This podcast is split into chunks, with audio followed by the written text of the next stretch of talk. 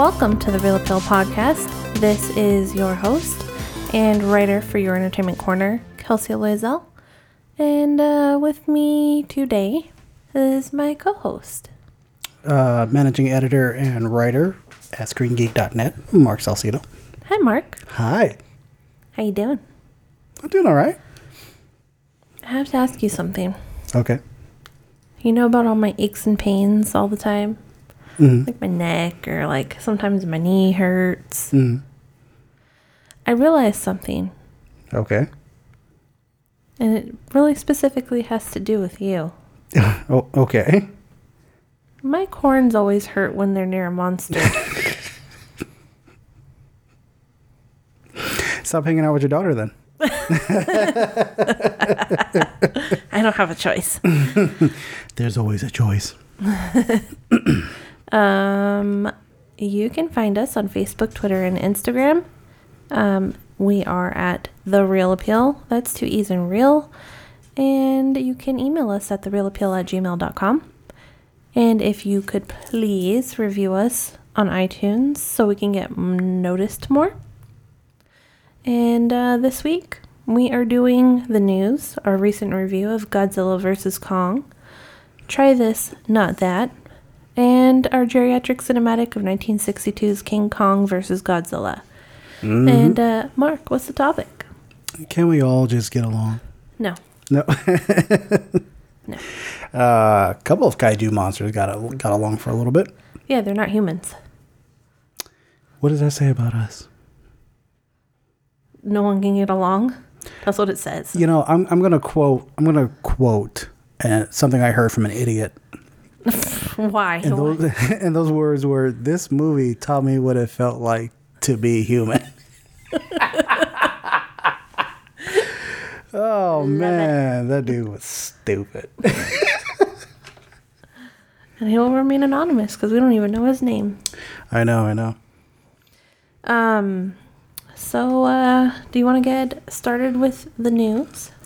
Uh, yeah, so Warner Brothers will be returning to theatrical releases in 20, 2022, uh, ending their HBO Max experiment. Um, so the news came out a little while ago that Warner Brothers had inked a new deal with Regal Cinemas uh, owner Cineworld, uh, the second largest theater chain in the world. Um, theaters, the movies are coming back in theaters in 2022. Um, but what happened was that they've changed the window now, so it's going to be shorter. Uh, Regal will have a 45 day theatrical exclusive ex- exclusivity window, which is half about uh, the 90 day standards that's been going on for years. So that's that's interesting. I honestly thought um, I knew they weren't because I, I remember you and I had a talk about this like a while ago. I knew they weren't going to really um, like go back to the norms like of just like taking that streaming thing that streaming opportunity away that like we pretty much have kind of uh, have already grown acc- accustomed to um, but i'm actually i'm surprised that uh, they've shortened it i kind of thought there was still going to be something like day and day What's that? Oh well, day and day, it's like what they do now. Like for example, like you know King Kong, King Kong versus um, Godzilla, or I'm sorry, Godzilla versus King Kong. Um, like when it uh, premiered on HBO Max, we could have went to the theater the same day to go watch it as well. Oh, okay. Uh, same thing that they did, they did for like Wonder Woman 1984, Judas and the Black Messiah, um, and the rest of the pretty much what they're doing for the rest of the year. Um, You thought they were going to continue that? I I know they were not gonna get rid of it because like it was like what's what's the term uh, the cat's out of the bag or whatever like you know the juice is loose Yeah, yeah. Like like like I don't like I honestly don't think this will ever go away now like but, well, it seems like it kind of is, though. Like, they've shortened the window. Mean, But, yeah, the short one, but I, honestly, I, I think it might even get shorter and shorter. I mean, like Paramount, for example, um, their blockbuster films, Mission Possible Seven, um, they're gonna have like a thirty day window before it's on streaming services. Um, what else? Looks like uh, Universal has signed a similar deal with AMC and Cinemark. Uh, opening, let me see, for films opening less than $50 million domestically will hit paid video service in 17 days after they debut. that can be that might be something very bad. Um, because people might be like, oh.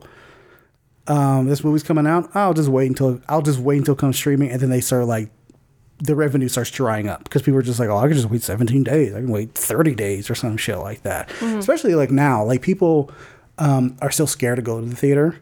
Um, uh, they're scared to go to public places, even though we're getting the vaccines out and stuff like that. Um, so I don't know. I, I like I wouldn't be surprised if like this like these dates keep changing. Like it might be 20 days, 10 days, th- straight 30 days across the board or something like that. Um, so we have to wait and see. I I don't know. Like I'm not really too heartbroken about this because like the whole experiment ending because um you know, you and myself we love going to the theater anyway. You know, we you and I were just talking about like, oh, we you know, it'd been nice if we saw Godzilla and Kong. Yeah, we You know, totally. I think we would have watched it Yeah, yeah, if it, yeah. if it wasn't sold out. Yeah, yeah, yeah. But there's there's something that came up on about um, Dune um, that Kelsey found. Kelsey, if you want to take that. Sure. Um, so Dune is scheduled to be on HBO Max release. I mean HBO Max, or they. It's supposed to, but the plan could change because of the success of Godzilla versus Kong. Um, so Legendary and I forgot the guy's first name, but his last name is Villeneuve. Oh, Denis. Yeah, Denis Villeneuve. Yeah, they they've both brought like lawsuits and stuff against Yeah. Warner Brothers. It's kind of quieted down, but they're still talking about whether it's going to release on HBO Max mm. or just go exclusively to theaters because there's been such a long road to getting this movie made. Mm-hmm. Um, I think they're kind of paying more attention to this one and trying to. I think maybe handling it with like kid gloves Yeah, yeah. um, because it's so important. You got to do it right because it was it's taken such a long time for one, and two, they're hoping that if this is successful, um, that it'll launch a franchise. Yeah, from what I read, uh, Denis uh, Villeneuve had said that he had planned for Dune to be at least like, I think like at least three pictures, because it's like a massive book. Mm-hmm. Um, I would like. I mean, I remember seeing the trailers for Dune, and I was just like, "Yo, I got to see in theaters. This is gonna be fucking phenomenal." Yeah.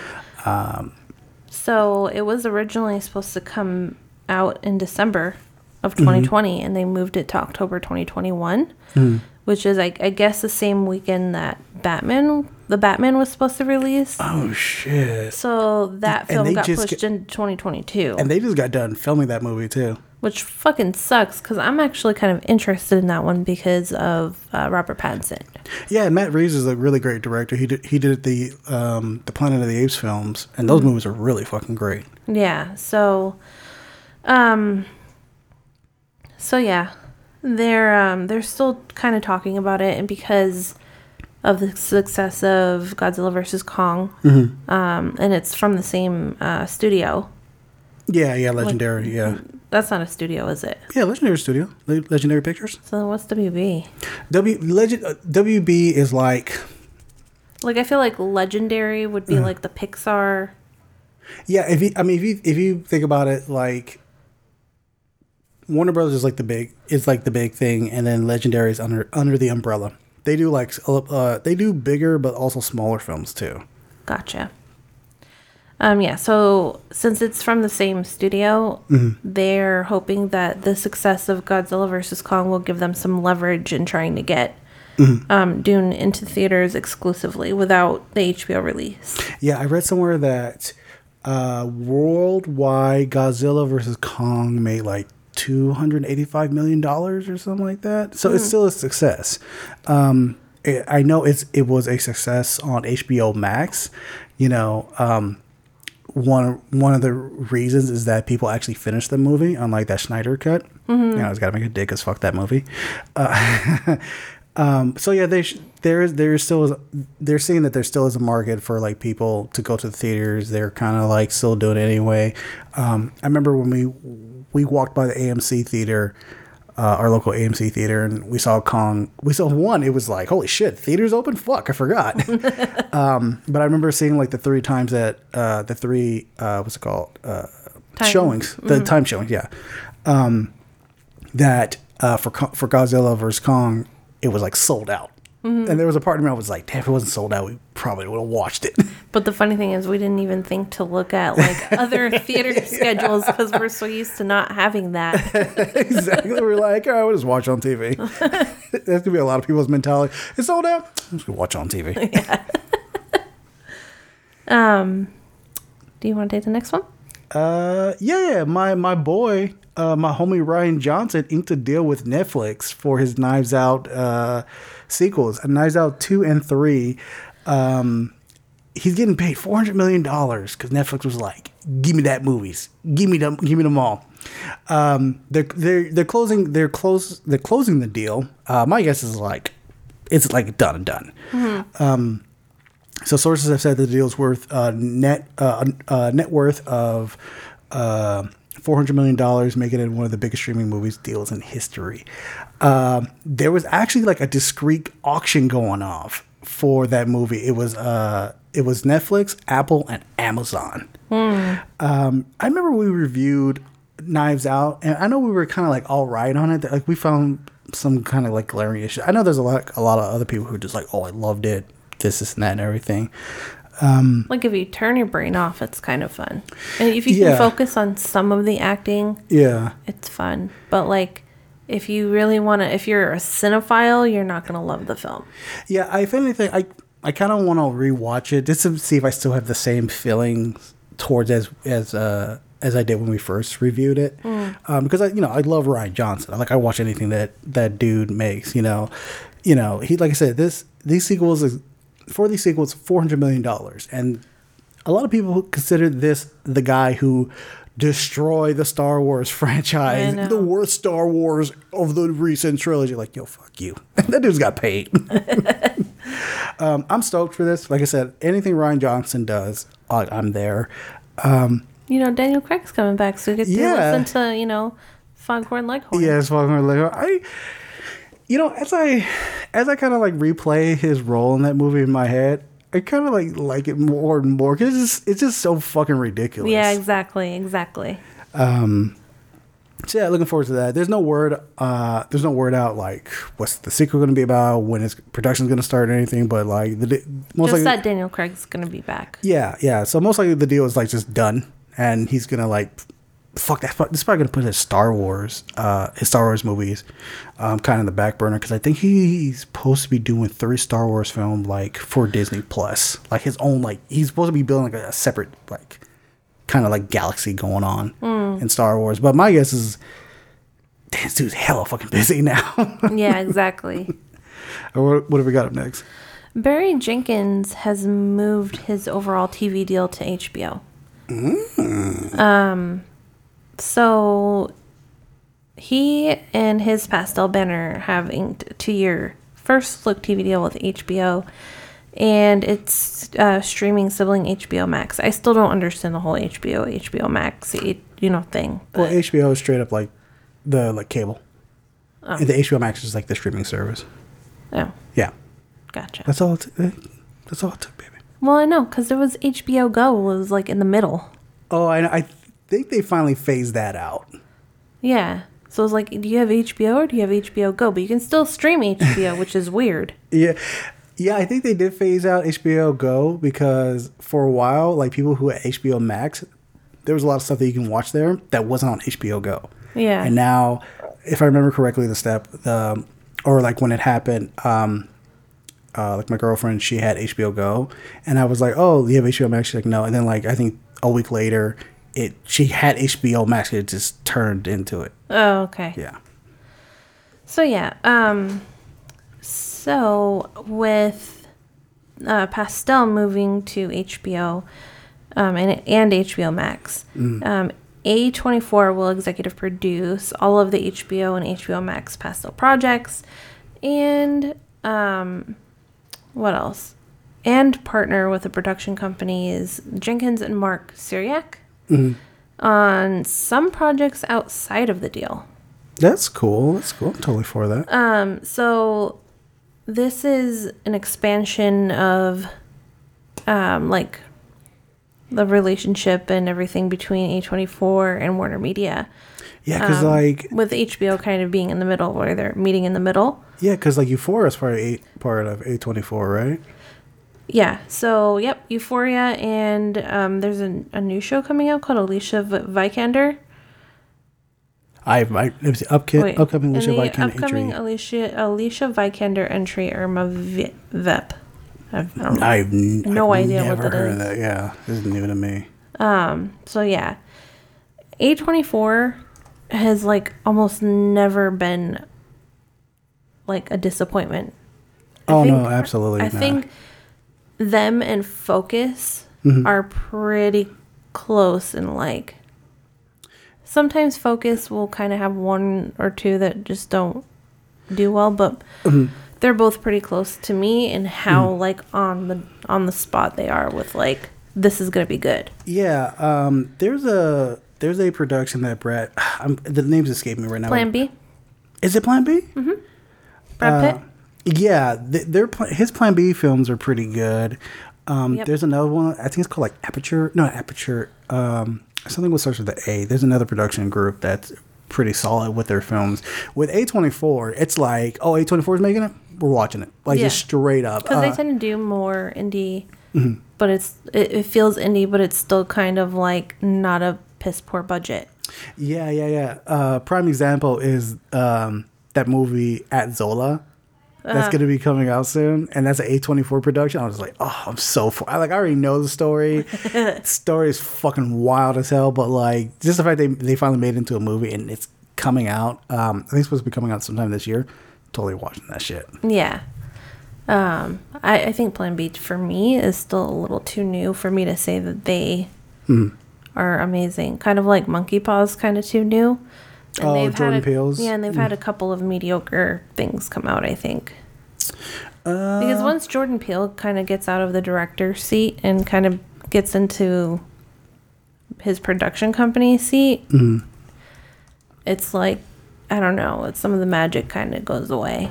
well, he has. Uh, I know he's trying to give a bunch of other people a chance, and yeah. sometimes it's good, and sometimes it's not great. Well, like one one of the biggest things that people are waiting for uh, from Monkey Paw. Well, okay, example, uh, Monkey Paw Monkey Paw Productions. Uh, they did uh, Lovecraft Country, Mm-hmm. which I really love that. Um, they worked on Hunters. I'm just like ugh, on that one. Exactly. Uh, Candyman. yeah, which I want to see, and we don't know if it's good or not, but it looks good. Uh, they helped put together the Twilight Zone, which I've only watched one episode, but it was he- still hella good. Mm-hmm. Uh, Black Klansman. Uh, That was a which- good That one. was a good one, but it wasn't like hella good like I thought it was gonna be. Yeah, yeah, that's true. It, it was it was surprisingly fucking tame for a Spike Lee movie. Yeah. Um, I feel like there was one that they did that was like female directed or something. Uh, it's, I might be it might be Candyman because I know Candyman was uh, Nia DaCosta. No, because I haven't seen that one. Yeah. Oh, they did the last OG. Did not know that. Hmm. Okay. Yeah, that's all I'm seeing for uh, Monkey Paw Productions as of now. But you know, come on, Jordan Peele. He he knows his stuff. He know what he doing. he know what he doing. All right. Uh, do you want to get into our recent review? Yes. For a minute, I thought you forgot because you're Because like my brain you is um, my brain is still reading, you know, okay. because you know they have us under Monkey Paw, Yes, which was good. that was good. Uh, yeah. And what else? Yeah. No, I don't know what I'm f- talking about. Okay. Yeah, let's get into our recent review. This is our only chance.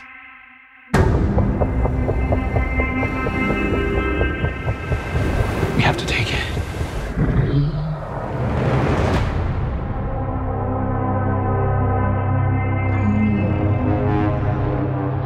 We need Kong.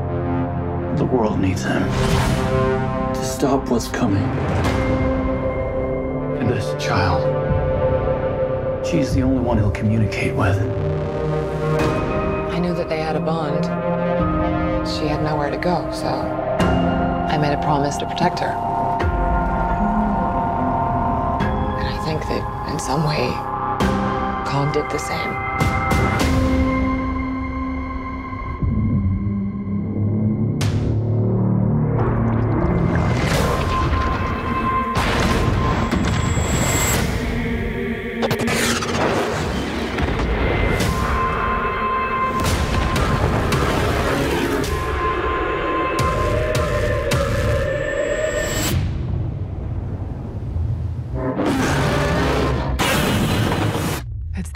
Um, our recent review is Godvilla, Godvilla, Godzilla versus Kong, which just came out.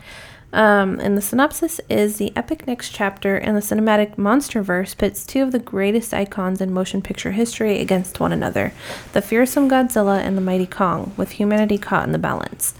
Directed by Adam Wingard, written by Eric Pearson and Max Borenstein.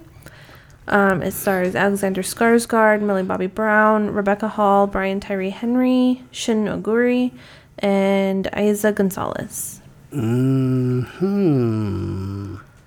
Hi. Hi. All right. So, Kelsey, what did you think? Of, what did you think of this Titan-filled, you know, atomic breath monkey punching action-packed movie? I was pleasantly surprised. Pleasantly surprised. Did you did you come in like thinking like this movie's gonna be garbage? It's gonna be boring as Yeah, shit. because the previous movie was fucking awful. yeah, King of the Monsters was. Ugh. And like, Jesus. and I'm not gonna say there weren't things to pick apart because I know we were Mm-hmm. joking here and there, but like it was not nearly as much as the previous one. Yeah, yeah. And like for a movie like this, you kind of have to kind of understand that some things might not always kind of make sense because I mean, obviously Godzilla and King Kong don't exist, so you have to make shit up. yeah, yeah. Yeah, give them reasons to fight and shit like that. yeah, like it's a whole different universe and shit. But Yeah. what did you think about it?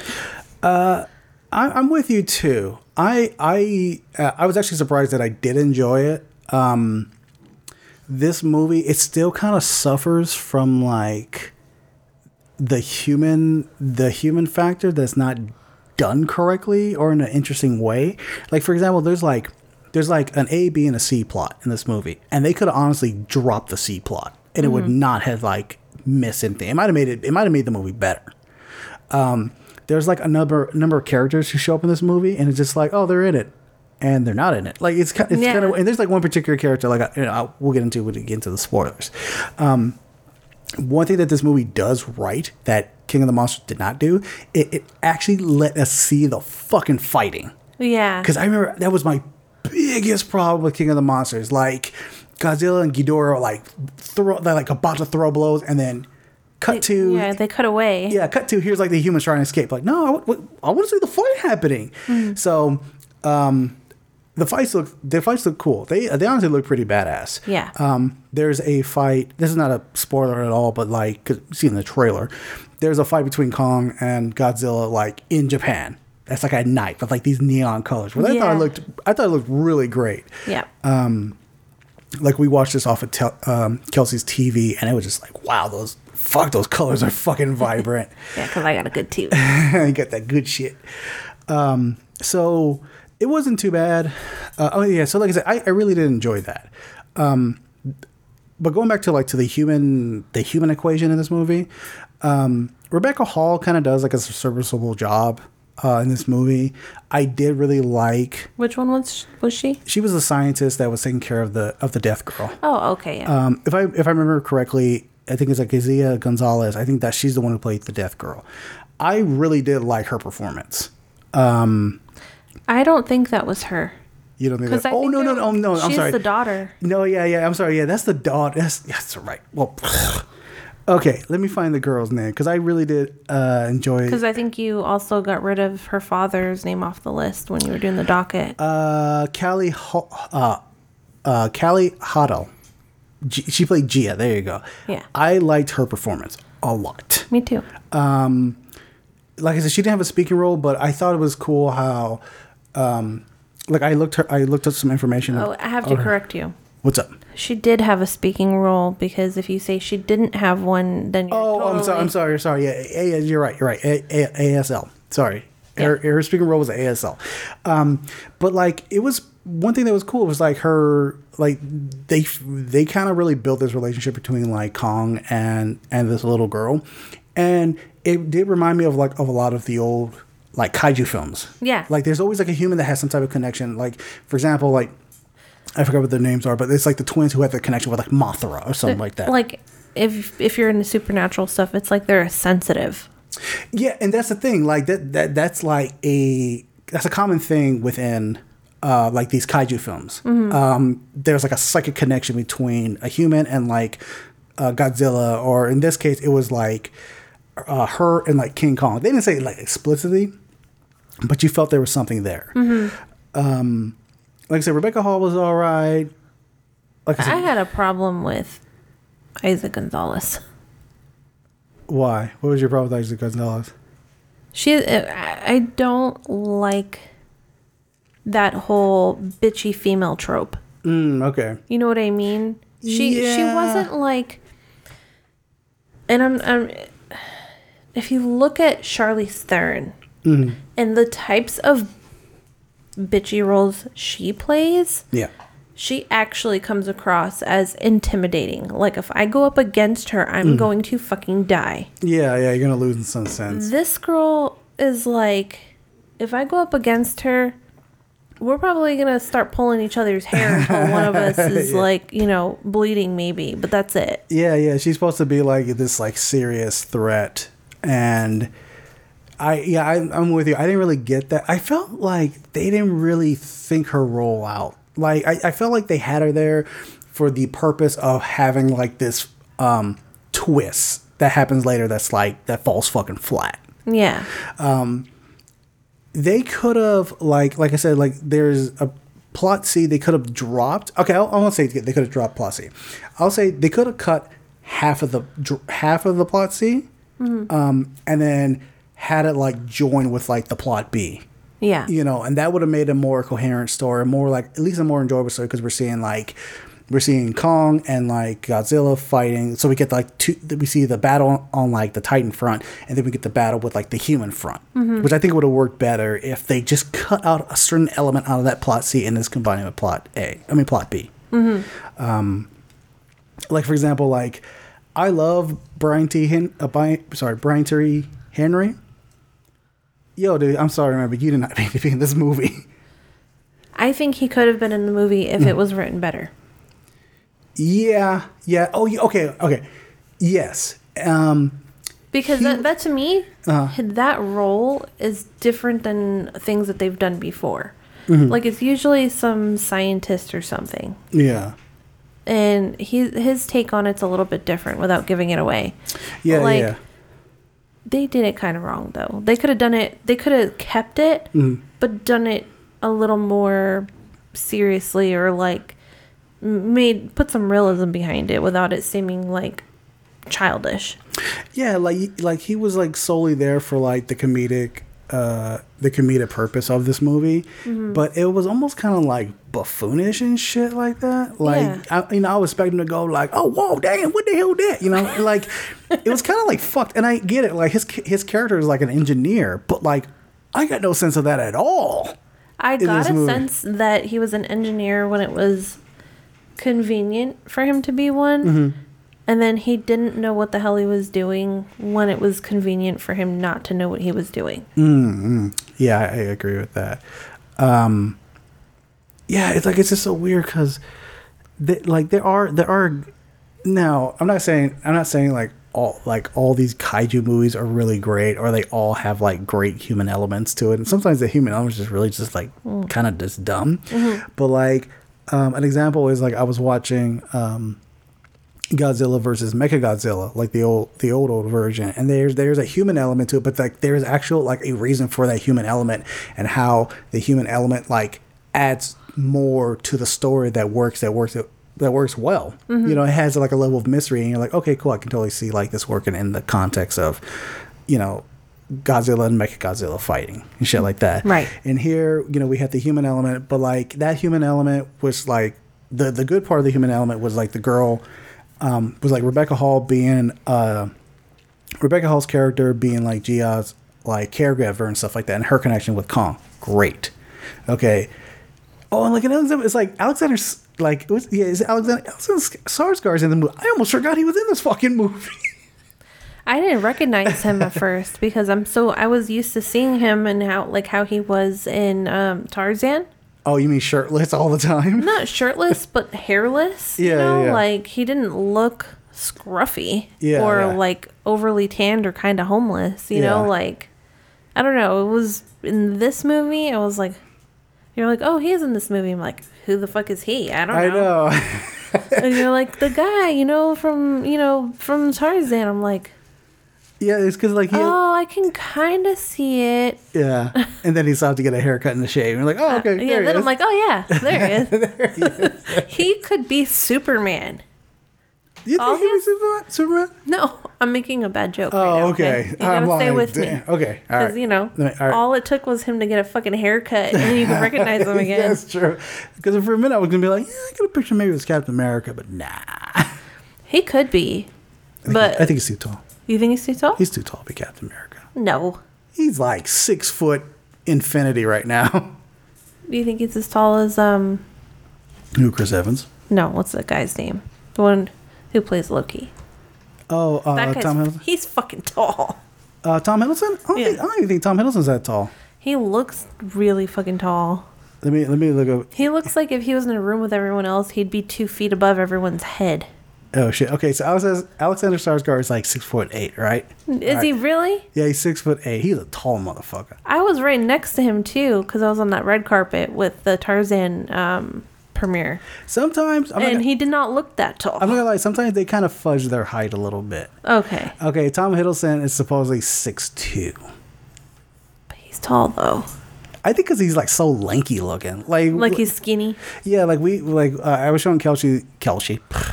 I know Kelsey the trailer for um for Loki today, and there's like this scene where he's like standing there with like uh like a uh, like a collar shirt, no jacket or anything. And you really see like the lankiness of his body. Like wow, that dude is skinny as just blow him away. uh, yeah, Chris Evans is like six. He's about six feet tall. Wow, I'm taller than Tom Holland. I'm taller than Spider Man. Yay! Um, Congrats. I yeah, g- great, I guess. um, all right, so you want to hop into the spoilers? Yes. All right, so um, yeah, this is the part where we get to the spoiler section. We're going to talk about the movie in in in greater depth. Um, you know, just kind of see you know what we really didn't like, what we did like about it. Uh, so for those who have not seen um, Godzilla versus Kong, here's a spoiler bumper right about now.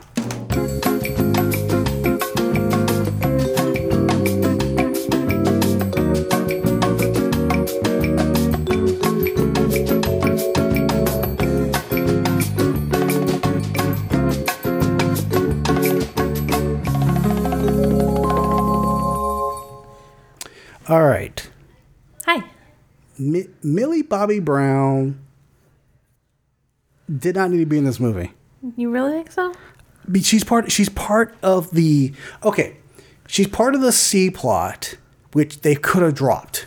Maybe if they put her somewhat in the B plot somewhere. I don't know. This is kind of weird.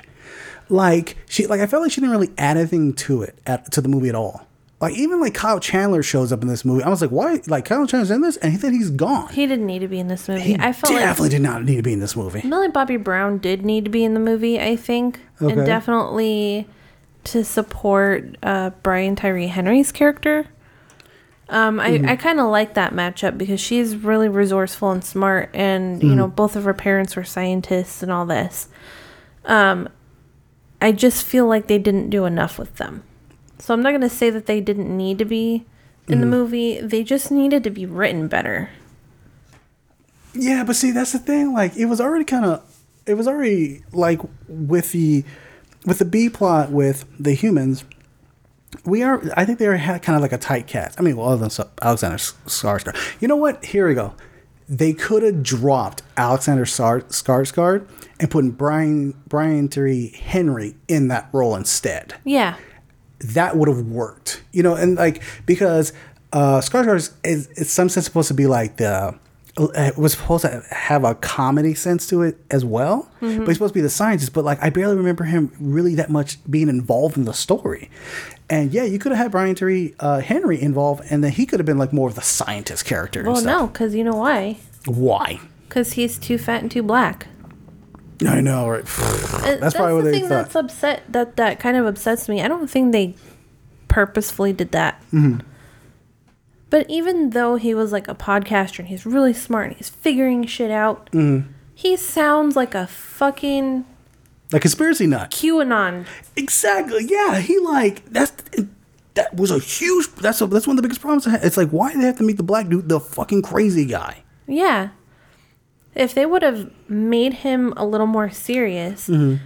like Brian Tyree Henry has his own comedic timing. Yeah, absolutely. He doesn't need to be directed to be the fall guy for everybody. Like, Mm-hmm. as far as like jokes go, and like, you know, don't be too serious because we got other characters who are more important than you. Yeah, yeah, and I, and I'm not saying like. And I, and I know there are people who might be listening who might thought like, oh, I couldn't picture him as a scientist. But like, well, like there are scientists who like, like they still they have that mentality. Like this is how they are. This is in their blood. Like to act, not to act like a fool or anything, but to kind of be like hard like that. You know, like man, I don't believe that shit. Or just And he doesn't have to be ghetto to be, you know, like he doesn't have to be like in Atlanta. yeah, he doesn't. have- we've seen him in things that Mm-hmm. he is different. Yeah, and he could have still been like he still could have kept his blackness intact, but still had like, you know, he could have like just been like the person who breaks stereotypes and shit like that within within. Show. And I know we're, looking like way deeper in this show. I mean, in the show in this movie than we should. But like, what's the harm in like doing that? They opened it up for us to look deep like that because they fucked up again. I, I like I, it wasn't as bad as the other movie because the other one I really hated every single fucking character except for one and he died. Oh, in King of the Monsters? Yeah, Oh, you're talking about um, the Asian scientist guy. Ken Watanabe? Yeah. Yeah. Was he in King of the Monsters? yeah, Oh yeah, he was. he in King of was, and then Monsters. his Yeah, yeah. fucking assistant ended up with his book or some shit. Oh, so check this out. I didn't know this until until later, but the dude who played, um, uh, let me find the guy's name. The dude who played the scientist who was part of Monarch, the one who was controlling, um, the Mecha Godzilla. Uh huh. Um, that is supposed to be Ken Watanabe's son. From the pre, that's supposed to be yeah I know that, that's Ken Watanabe's. I know right, and it's just like, wait, what? That makes no fucking sense. Yeah, um, my face is all cringe right now. Like what? um, like, can't you? It, you don't have to add shit to the story to make it more interesting. Take stuff out. I- his name is uh, Shun uh, Shun Agoria. Agoria, I think they say his name. Shinaguri. Yeah, Shun Aguri. Um, so yeah, I mean, that, and that had happened, and I this movie did that thing that in promotion that really fucked it up. That the big like reveal was like the fact that oh, there's there's a Mecha Godzilla in this movie, and like they kind of like revealed that in the trailers. Like that, it would have been way cooler if um, the market didn't touch that at all. I mean, I know like they don't just straight show Mechagodzilla, but there's a clip where you can be like, oh, that's probably Mechagodzilla because like the way how it looks and stuff like that, and people are already like speculating like, oh, that's gonna be Mechagodzilla, like without beyond a shadow of a doubt. Yeah. you know, I think that would have been a total. I think that would have been a total fucking cool reveal to have Mechagodzilla come out. It would have, and they also didn't do enough with that. Okay, so I didn't tell you this because I wanted to save it for the for this recording. So this movie has a huge plot hole, or I'll say like a yeah, I'll say a huge. I don't, I don't know if I call it plot hole, more of a plot paradox. Okay. Okay. So Godzilla is like rampaging across the planet, right? He's like destroying um I forgot what the name of this what was the name of, of the the scientist group? It was like Apex or some shit like that. Yeah. Okay. So he's so let's let's call it let's call it Apex for the sake of calling it Apex, right? Um, so he's he's like destroying these facilities, right? Trying to destroy something, which they never fully kind of tell you why Godzilla knows to like destroy these particular areas, like at all. So that's one big plot hole. Um, so you end up finding out that this group, uh, this Apex group, is creating a Mecha Godzilla. Is creating this Mecha Godzilla to fight Godzilla in case Godzilla ever goes crazy again, right? It starts destroying shit like in the in the first Godzilla movie. Okay, but Godzilla is only around destroying shit because they're creating a Mecha Godzilla. Uh-huh. So it's like they created Mecha Godzilla to fight Godzilla, but Godzilla is fighting them because they created Mecha Godzilla. It's like if they never built Mecha Godzilla, Godzilla would just leave them the fuck alone. Like that's and I just I thought about that like after we watched, I was just like, wait, this, this doesn't make any fucking sense. It's like no fucking point of it. Was, it was it was just it was, it was stupid. It was stupid, but I would f- I feel like there's some validity to it Mm-hmm. because you know people are stupid and they're not going to think, "Oh, Godzilla's going to come because I'm making Mecha Godzilla."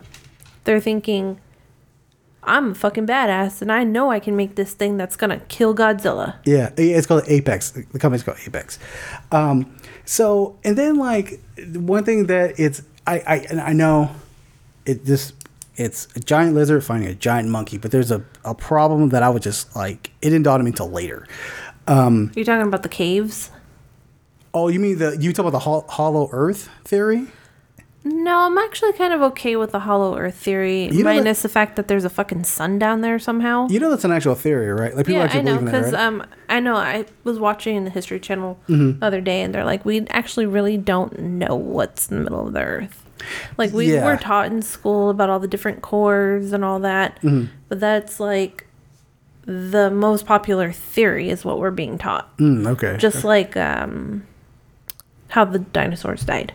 Oh, okay. Well, I mean, they didn't die; they just went into the center of the Earth. Yeah, I know. Apparently, No, see that that I like that I didn't really have a problem with because it it kind of opens the door of like, hey, if we if we want to make more of these these kaiju movies, we got a source. We can pull like creatures out of here, mm-hmm. and I and I'm totally like with that. Even though I I think it's funny how like they how King Kong like goes through it.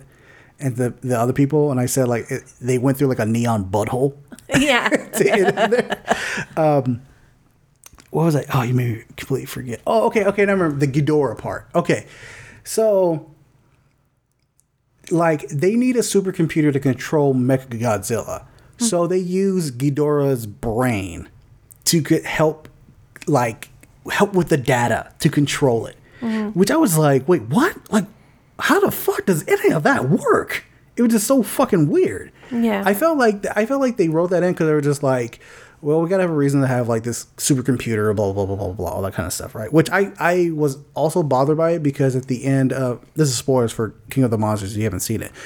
After the credits, um, there's a scene where like uh like this this these uh terrorist groups or this terrorist group they they find Ghidorah's head and they take it and it, if you're into like kaiju lore and stuff like that, you're thinking like where I, my where I, my mind went it was like, oh, they're gonna do Mecha Mecha Ghidorah, which is like I was like, holy shit, they're gonna go like balls to the wall on this shit. Instead, they use it to like power Mecha Godzilla, and I'm just like, uh, all right, you kind of just like wasted something that could have been like really good. Um, so I kind of wish they went to the crazy route with Godzilla versus Mecha Godzilla, and the fact that aliens created Mechagodzilla and came down just to like destroy shit. Yo, if you're doing this movie, just just go for it. Just be like, we're doing a Hollow Earth. Fuck it. Aliens came down, came Mechagodzilla. Fuck it. Let's just do it. Let's go crazy and shit. But they didn't. So, So like, what I liked about the Hollow Earth thing was Mm-hmm. the fucking cinematography. oh yeah, well, once yeah, one, yeah. Like I said, like this movie looks great. It looks really good. What I didn't like about Hollow Earth Uh-huh. was when King Kong ends up in the caves and then he sees like basically his family or whatever is Yeah, dead. dead. Yeah. They humanized him too much. He's like sitting on a throne with a battle axe. Yeah. You know, like You mean that? You mean that battle axe that he has to plug in the charge? yes. The part was like, what?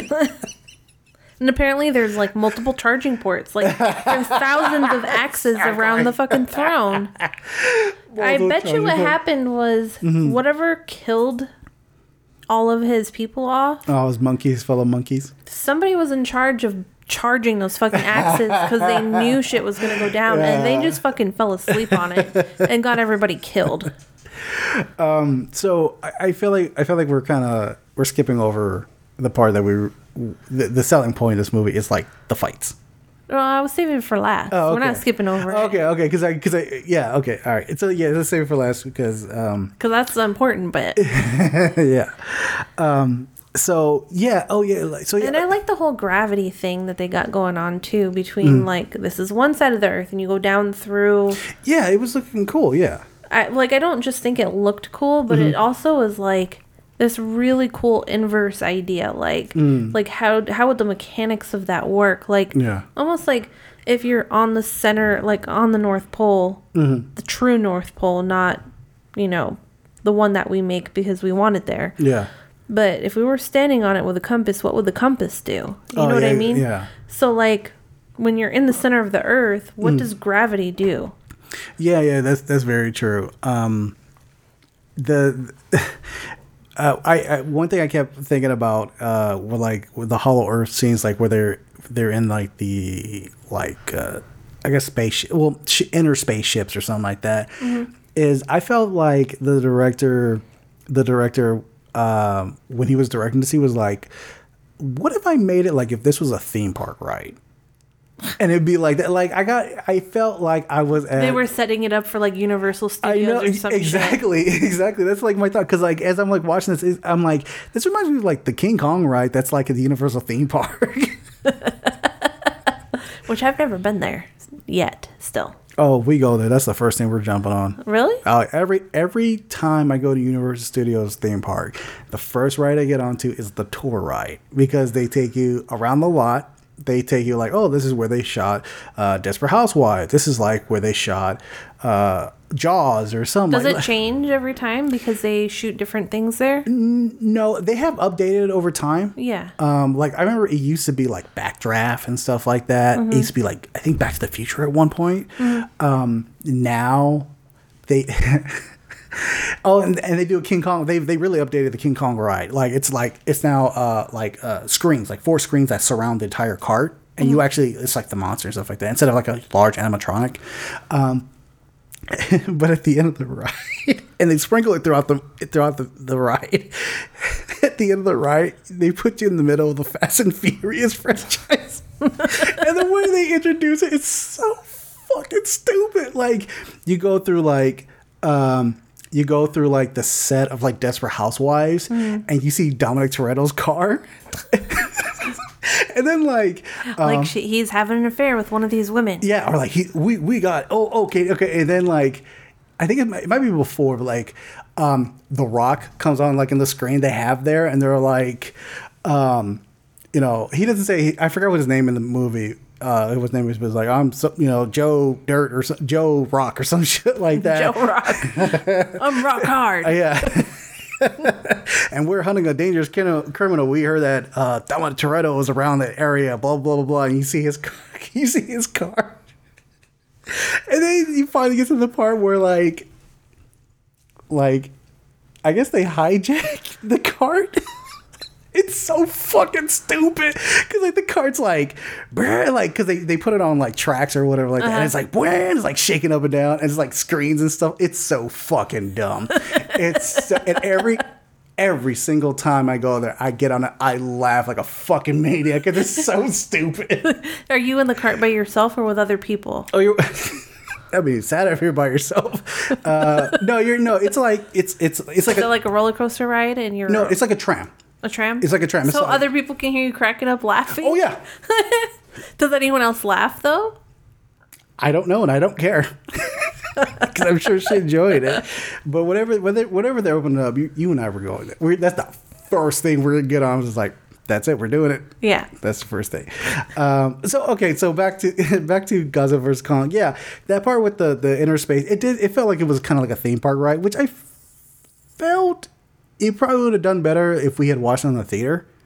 Um, but since we're watching the TV, I was just like, oh, okay, we're on a roller coaster. It's like what, like one of those little roller coaster simulators that you can. Yeah, exactly. Yeah, exactly. yeah. Like Yeah, you're on the exactly. mine cart in the mine shaft. exactly. You're gonna go through this wooden wall. Oh no, you broke through it and you're floating through space. And then you land on tracks again somehow. That is a Universal Studios ride. Um, okay, so you want to talk about the the fights? Yeah. Um, so I I enjoy these fights. I really did enjoy the fights. Uh, solely because King Kong got his ass whooped twice. that shit was so funny. Where Kong, where King uh, Godzilla was going through the water and like fucked him up and shit like that. And then Kong's like tired. He like lays on the ship like, oh, like I'm like I'm done. And King Kong just like has his head out the water, and he you can tell King uh, Godzilla had this look like, better not come back, bitch. I'm gonna fuck you up. This is my this is my town. Mm, Yeah. I don't know. I think they humanize King Kong too much. And Right. here's the thing like, it didn't work for me in that cave that we talked about, but it does sometimes with when he actually can make a facial expression. Yeah, yeah, yeah. And I think that's and I think that kind of goes with the that kind of goes back to what I said about the dynamic between him and the Jia character. Mm, Because it was usually with her Yeah. that he would make the facial expressions. Or when he was fighting Godzilla. Yeah, yeah. Because one time he had this really sarcastic look, like, hmm. and I was like, that, that's when I laughed. I was like, fucking stupid. Yeah, there's even this part where like I think it's in the second fight where like Godzilla like smiles and like the sinister smile. Oh yeah, was like, he's and he like tilts his head down, so Yeah. he's like looking up, kind of, and he's like smiling, and you're like a slow smile. yeah, yeah. It's What kind the fuck is that? Godzilla has emotions. Okay, okay. Um, but that second fight, uh, the one with uh Kong and Godzilla, and like, if might as well say Neon Tokyo and shit like that. yeah, I fucking loved that. Yeah, that that looked cool. Um, I really, I almost thought about um, Blade Runner. yeah, there was like a sense of a Blade Runner with it. Yeah, yeah, yeah. I totally Yeah. see that. Um, but yeah, it looked. It, I really, I did enjoy. it. It looked cool. Like I said, you can actually see everything. Um, I there were several parts where I thought it was actually pretty cool how like Kong was kind of like hopping around like through the city, like between the buildings and stuff like that to try to get away from Godzilla, even though Kong has the reach to like clock them and shit like that. Um, so it was that part was cool, and there was even like several parts where like they were like throwing each other against like the buildings and stuff like that. And every time like they're throwing, they're doing this, I'm just like, a lot of people are fucking dying now. Yeah. all, all this death and uh, destruction. There's one thing that kind of got me about their fights. Mm. Like I really liked the fights a lot, so it doesn't really detract from it too much. Mm. Um, Godzilla, as per usual, always moves really slow. I thought he moved faster in this one. He did move faster, Mm-hmm. which was okay because it still wasn't too fast. Yeah, it wasn't like ridiculous like Transformers fast. However, Okay. King Kong did move too fast at times. I saw him Mm. like hopping around. He was like faster than even I could probably move because like of my weight. Yeah, I mean, my that that doesn't Like I that feel doesn't like really bother me too their much. size because they're they're pretty equitable in size. yeah, yeah, yeah. They should be moving about the same speed. I, I would I would disagree with that because because Kong has a lot more experience like in the jungle. Like there's that scene where he's in the Hollow Earth and he's actually like, or he's getting he's trying to get to the Hollow Earth and he's like swinging like Uh-huh. Yeah, like a he- monkey. So I, I think it would work swinging, better. Though he's not a ninja. I know, but I'm not saying like I'm not saying I'm not saying he was necessarily moving like a ninja, but he he still had the agility because well he's a giant monkey. That's that's what I think. I mean, you seen a gorilla move? I just think it's ridiculous for their size. like Hmm. gotcha. Hmm. you know, like airplanes, they're fu- they're huge and they're moving really fucking fast, but from a distance, they don't look like they're moving Hmm. I get what you're saying. So like optically, I I just feel like Ah. it wasn't true. Like Mm-hmm. Even if he was moving fast for his size, Yeah. it shouldn't have looked that fast to the human eye. I get you. I get you. Yeah, yeah. I get what you're saying. like, and it wasn't like that the whole time, but there were times where I was like, that was a quick switch up. Like, yeah, yeah. I will admit that. Yeah, there were times I was like, "Oh shit, that was a little too fast." yeah. um, like almost more like he's a chimpanzee now or something. I don't know. Have, so have you been hearing? There's this, there's an argument going around that like King, like who won, Mm-hmm. or like King Kong won in, in this in this movie, and like it's just like yo no, Godzilla like stomped his ass out. Like there's even that part where Like Godzilla actually almost killed him. yeah, like he like put his foot on his chest and he was like screaming like. Get the fuck out of here, man! Like I'm gonna fucking murder you. Yeah. Kong's like, fine. But then he like pretty much died. Yeah. Like he basically like the little girl was like, yeah, his heart is slowing down.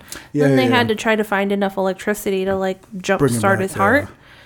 which I thought that scene was kind of interesting and funny. But Mm-hmm. and that and that why Al- that's why Alex, Alexander Skarsgård was there just for that scene. Um but like yeah godzilla won.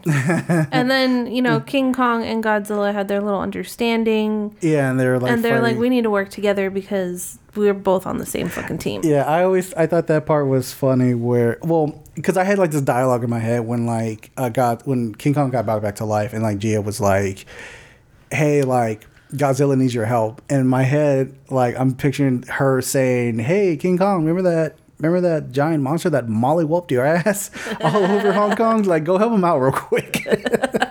um, but yeah, I and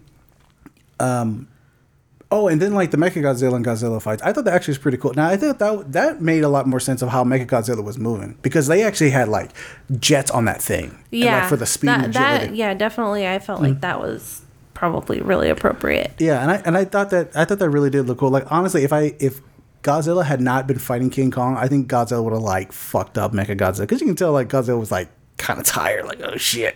i had um, a little bit of a problem though with that Mm-hmm. too and um, sorry you know me with my logistics right yeah, just killing the romance with it, and Look. killing the killing the fantasy. unless they got that medal for Mechagodzilla from Wakanda. There's no reason why Godzilla and King Kong couldn't have torn that fucking thing apart. Yeah, that's true. Well, I mean, I mean, buildings don't withstand, nothing withstands them. So, like, That's true. They they yeah they um yeah Wakanda's in the same universe as, as, this movie, and the Wakandans are like, no, we ain't part of that. um, yeah, and then they even had to give like King Kong like an axe to fight him against. I know, Then one that you have to recharge with fucking um, nuclear. Yeah, with their, their, that atomic breath. That, Yeah. that shit. If, if Not even just atomic breath. They made it seem like it was some type of some type of ore or something I think that you can only it- get from Hollow Earth. Yeah, it was like some type of like radiation that they had never experienced, and apparently like Godzilla's tapped to that radiation as well because it was like the right amount of energy to like power up the axe, so King Kong can like um, Use it. deliver the fatal blow. Yeah. Um, And so like, it, I- yeah, I mean, for all like the problems that there is, it still is an enjoyable movie. I I would be one of those people who wouldn't rewatch it. I would just like rewatch the fights, Yeah. and like that's it. Yeah. Because you don't need to see, you know, everything. Yeah, yeah, yeah. You definitely don't need to see that that w- fucking worthless plot. See, they're just like, ugh. well, oh, okay, no, because I I remember I alluded to it earlier, uh, earlier in the pod. So, like the plot C, like like I said, they could have either cut out like the human element, cut out like the Millie Bobby Brown and the Brian, Terry Henry, and then.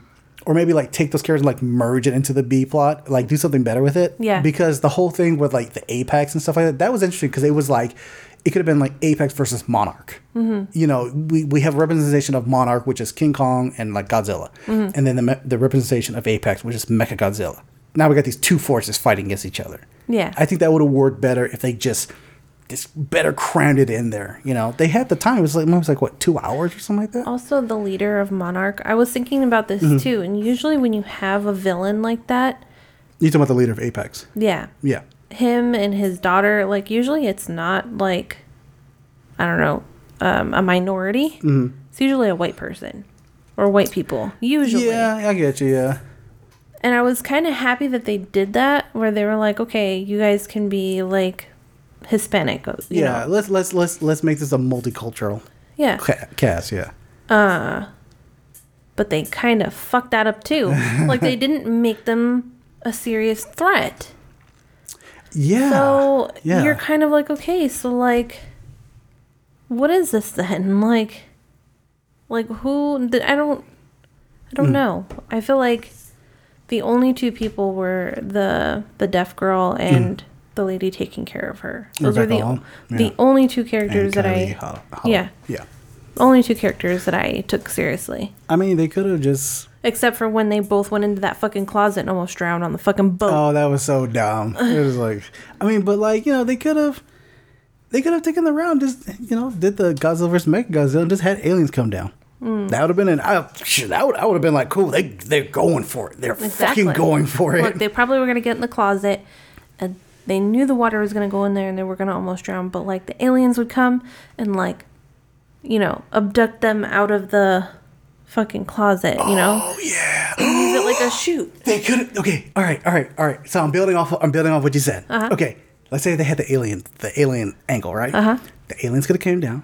I mean, I'm sorry. The aliens could have. Yeah. That that whole the whole drowning, lock them in the closet thing could have happened. The aliens would have uh, abducted uh, the two characters, right? And then they would have been like. They murk everybody else. no, no. They'd be like, "You girl, you're in control of King Kong, so we gotta control you." Dun dun dun dun. There you go. I don't think they would be that evil. I think, Why not? They're aliens. well, if they have Mecha Godzilla, mm-hmm. yeah, I guess They could have done. it. they would just as soon let those people die. Yeah, I know.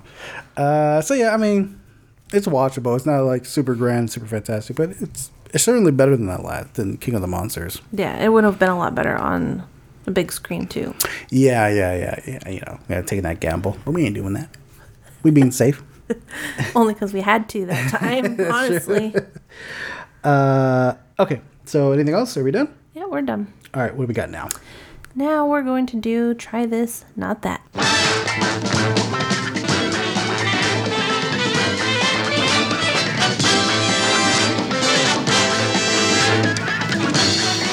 So, um, this week we have decided to pick out a few things that we think you should watch, mm-hmm.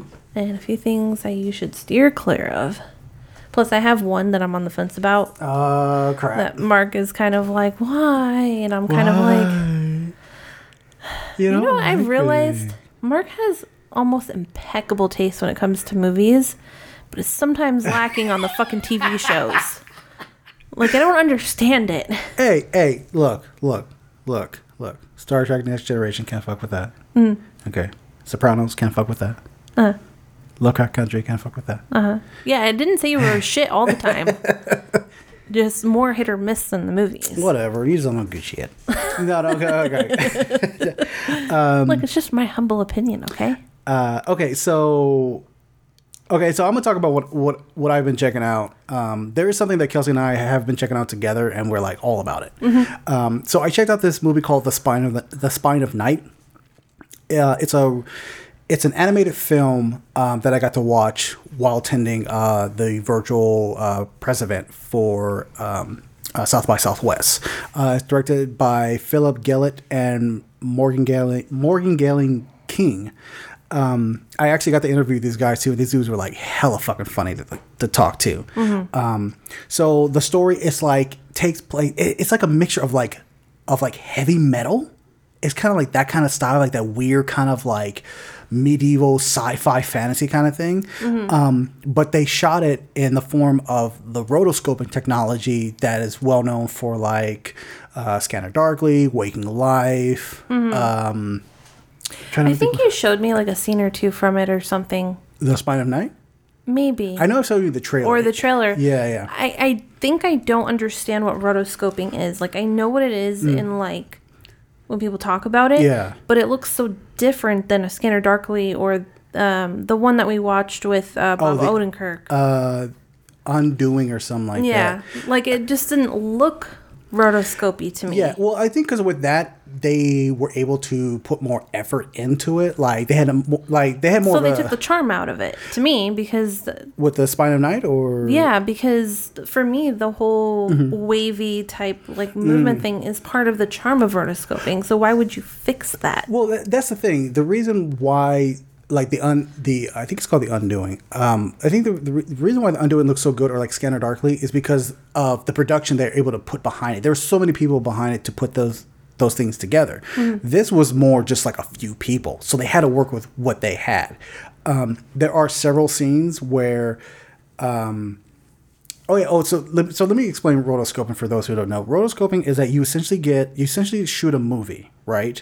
Um, and then you take each frame and paint it, or or you color it, or and if like with like uh, before it used to be like hand drawn. Um, but now it's with like computers and stuff like that. Um, and then you just do each frame, like each frame over, not over and over, but you just keep doing each frame, keep going. keep- And this can take like years. I think it took him like six years to get this movie made. Um, but like it stars like Lucy Lawless, uh, Robert uh, Robert E Robert Lee Grant, no Robert E Grant, sorry. Um, uh, Patton Oswalt's in it as well. Um, but I enjoyed this movie because there are, like I said, it has that heavy metal vibe where you're just like, oh, this is like weird fantasy and stuff like. Even like some of the trope of it is like heavy metal. Um, and it follows like a series of like people and how they're connected to like this like blue energy and shit like that. There are several scenes where like the animation is like, whoa, that's really fucking intense. That's really fucking badass. Um, the the directors they told I asked them like what was like the most difficult scene that you guys like shot or was hard to do in the rotoscoping process. He said the hardest thing they had to do was scenes where there was a crowd and they were just standing there. Really? Yeah, because like Is there like more tracing or something? no, it's because like if you just have a because like in animation, if there's like a scene and there's a crowd, normally the people are just like standing there uh-huh. completely, right? But with rotoscoping, you have to make it seem like they're everybody's constantly alive. So you have to kind of have them like moving in a sense that like this is not like a still shot.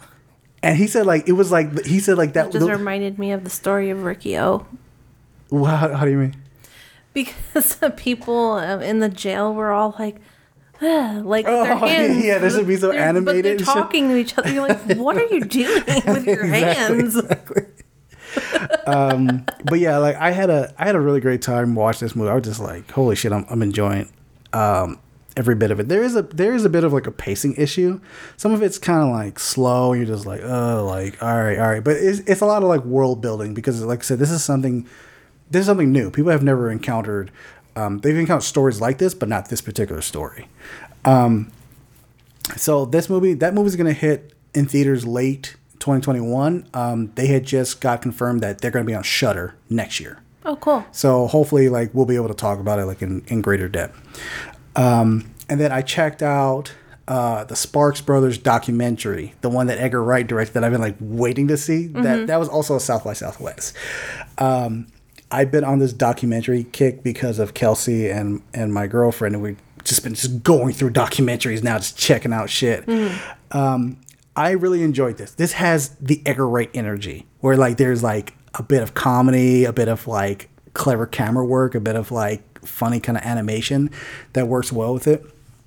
This group, the Sparks, um, holy shit! Like they have like a huge like discography. Like I think they have like 38 albums or something like that, right? Oh wow. Like and they've influenced so many bands. Um one of the one of the biggest bands that they worked with is uh like uh Franz Ferdinand. They did like a collaboration album. Um but yeah, this doc it's this documentary is really fun to watch. And they they talk to a lot of people who like are into this band. They talk to members of like Duran Duran. They talk to a former member of Depeche Mode. Fucking Neil Gaiman shows up and he's just like, "Oh yeah, the Sparks. I love the Sparks." You know all that kind of stuff. Um, and it and there are parts I can never I never get tired of hearing Edgar Wright laugh because he has like a distinct laugh. And there are parts in the movie where like he's interviewing somebody and somebody cracks up and you just hear him laughing his ass off. I'm just like, that's my boy. Um, yeah, so the Sparks brothers, it's Ron Mael and Russell Mael. Um, those are the Sparks brothers. But yeah, like uh, Bjork uh, makes a comment about him. Beck, Weird Al Yankovic, Flea from the Red Hot Chili Peppers, uh, Jonathan Ross, Patton Oswalt, Scott Aukerman, Jason Schwartzman, uh, Mike Myers. Jason Schwartzman's on uh, Sirius XM. yeah, yeah. Uh, Steve Jones, Simon Pegg, Nick Frost, of course, they show up. Um, just a lot of people just professing their love for this band, and I, I, I had a really great time watching this documentary. Uh, if I remember correctly, yeah. It, now that this is going to be in theaters like June 18th, so I highly recommend anybody who likes documentaries or music documentaries should like definitely check it out. And if you don't know the Sparks, like this will get you involved in the Sparks Yeah, I don't know them. At Exactly. all. Yeah, I didn't know them at all. And then when I saw this doc, I was like, oh, let me check out some of them albums. This shit's Yeah. fucking good. uh, all right, so Kelsey, what? It, go ahead, just just do it. Just No, no, no. me. I'm gonna save that one for for last. Okay. Okay. Um, I got bored one day and I was like, I'm gonna watch The Lost Pirate Kingdom okay. on Netflix because Uh. it, it was popped up as a documentary. Yeah. I don't like the narrator. That's one thing that fucking kills it for me. So what is this? What is this doc? This is. I thought this was a series, like a. it's a docu series. Okay, what is this? The real life Pirates of the Caribbean violently plunder, stealing, and form a surprisingly egal- egalitarian republic in this documentary series. It's overly like acted mm-hmm. from what I saw because I saw like a minute or two and a half minutes of it and I was like, I can't fucking watch this. Jesus. like you can't take it seriously. It, it the narrator's voice is too like not comical, but like I don't know how to like it takes you out of it. He's too upbeat, too like he doesn't look upbeat on IMDb when you see his face. He looks like he's gonna eat you. Who, who's the narrator? Um, the narrator's name is Derek Jacobi. Oh, fucking. Uh, let me look him up. Oh, the the fucking the master. This is the dude who played the master when he came back. Holy shit! But okay, can you ahead. like imagine his voice narrating a pirate documentary series? Yeah, it, it, put- it put my ass to sleep. Yeah, and and it, no, it's not that he's like tired. Like he's not boring to listen to. Mm-hmm.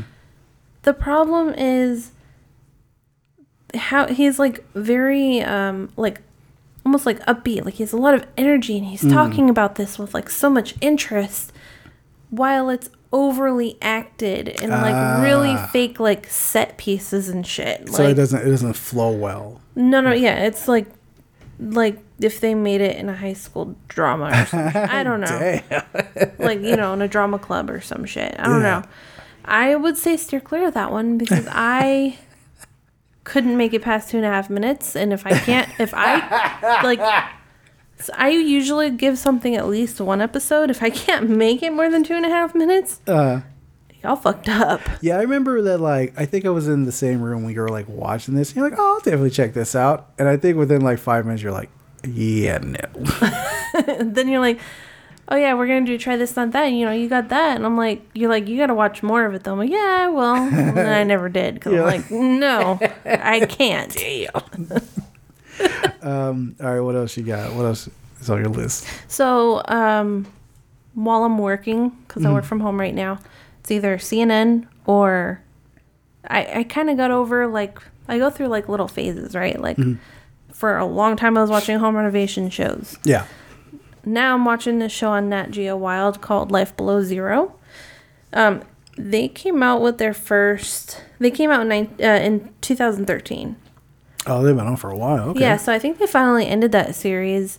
I'm not sure if they ended it, um, but I know they're coming out with a new series called Life Below Zero: The Next Generation or something like that. Oh, like a spinoff or something like that. Yeah, so it's like younger people or whatever. Yeah, yeah. Um, but it's a really cool series. Like these people live in the Alaska bush, basically.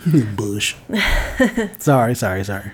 Um, and they all are living in the wild but they live in different ways like this one lady runs a camp like where people can go ice fishing or go hunting in the arctic. Um, and she she is you know responsible for protecting those people on their you know on season from like wolverines and like different things that come into their camp. Um, but she also like sells fuel and stuff to try to make money. Um, so that's her. And there's like another guy. I think he had a wife and then he got divorced from her. He ended up breaking his hip and then he went to Florida for six months to recover and he came back and he had a girlfriend. Um, but anyways, like he had a camp and he works with like, I think he has like 13 dogs or something like that.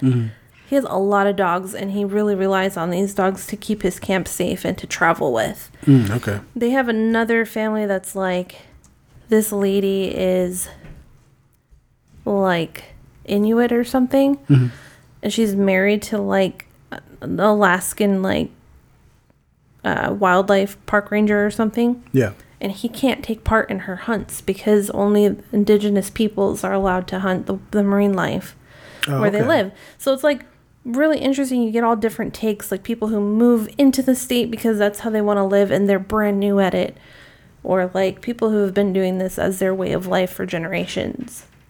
Okay, okay. Um, the lady you're talking about, her name is like Sue Aikens, right? Yeah. Uh, I'm seeing her as a producer. I think she might be a she may be one of the producers on that show. She actually has been doing it for so long. I wouldn't be surprised if she didn't start off that way and then made it into it because um, she's really fucking intelligent.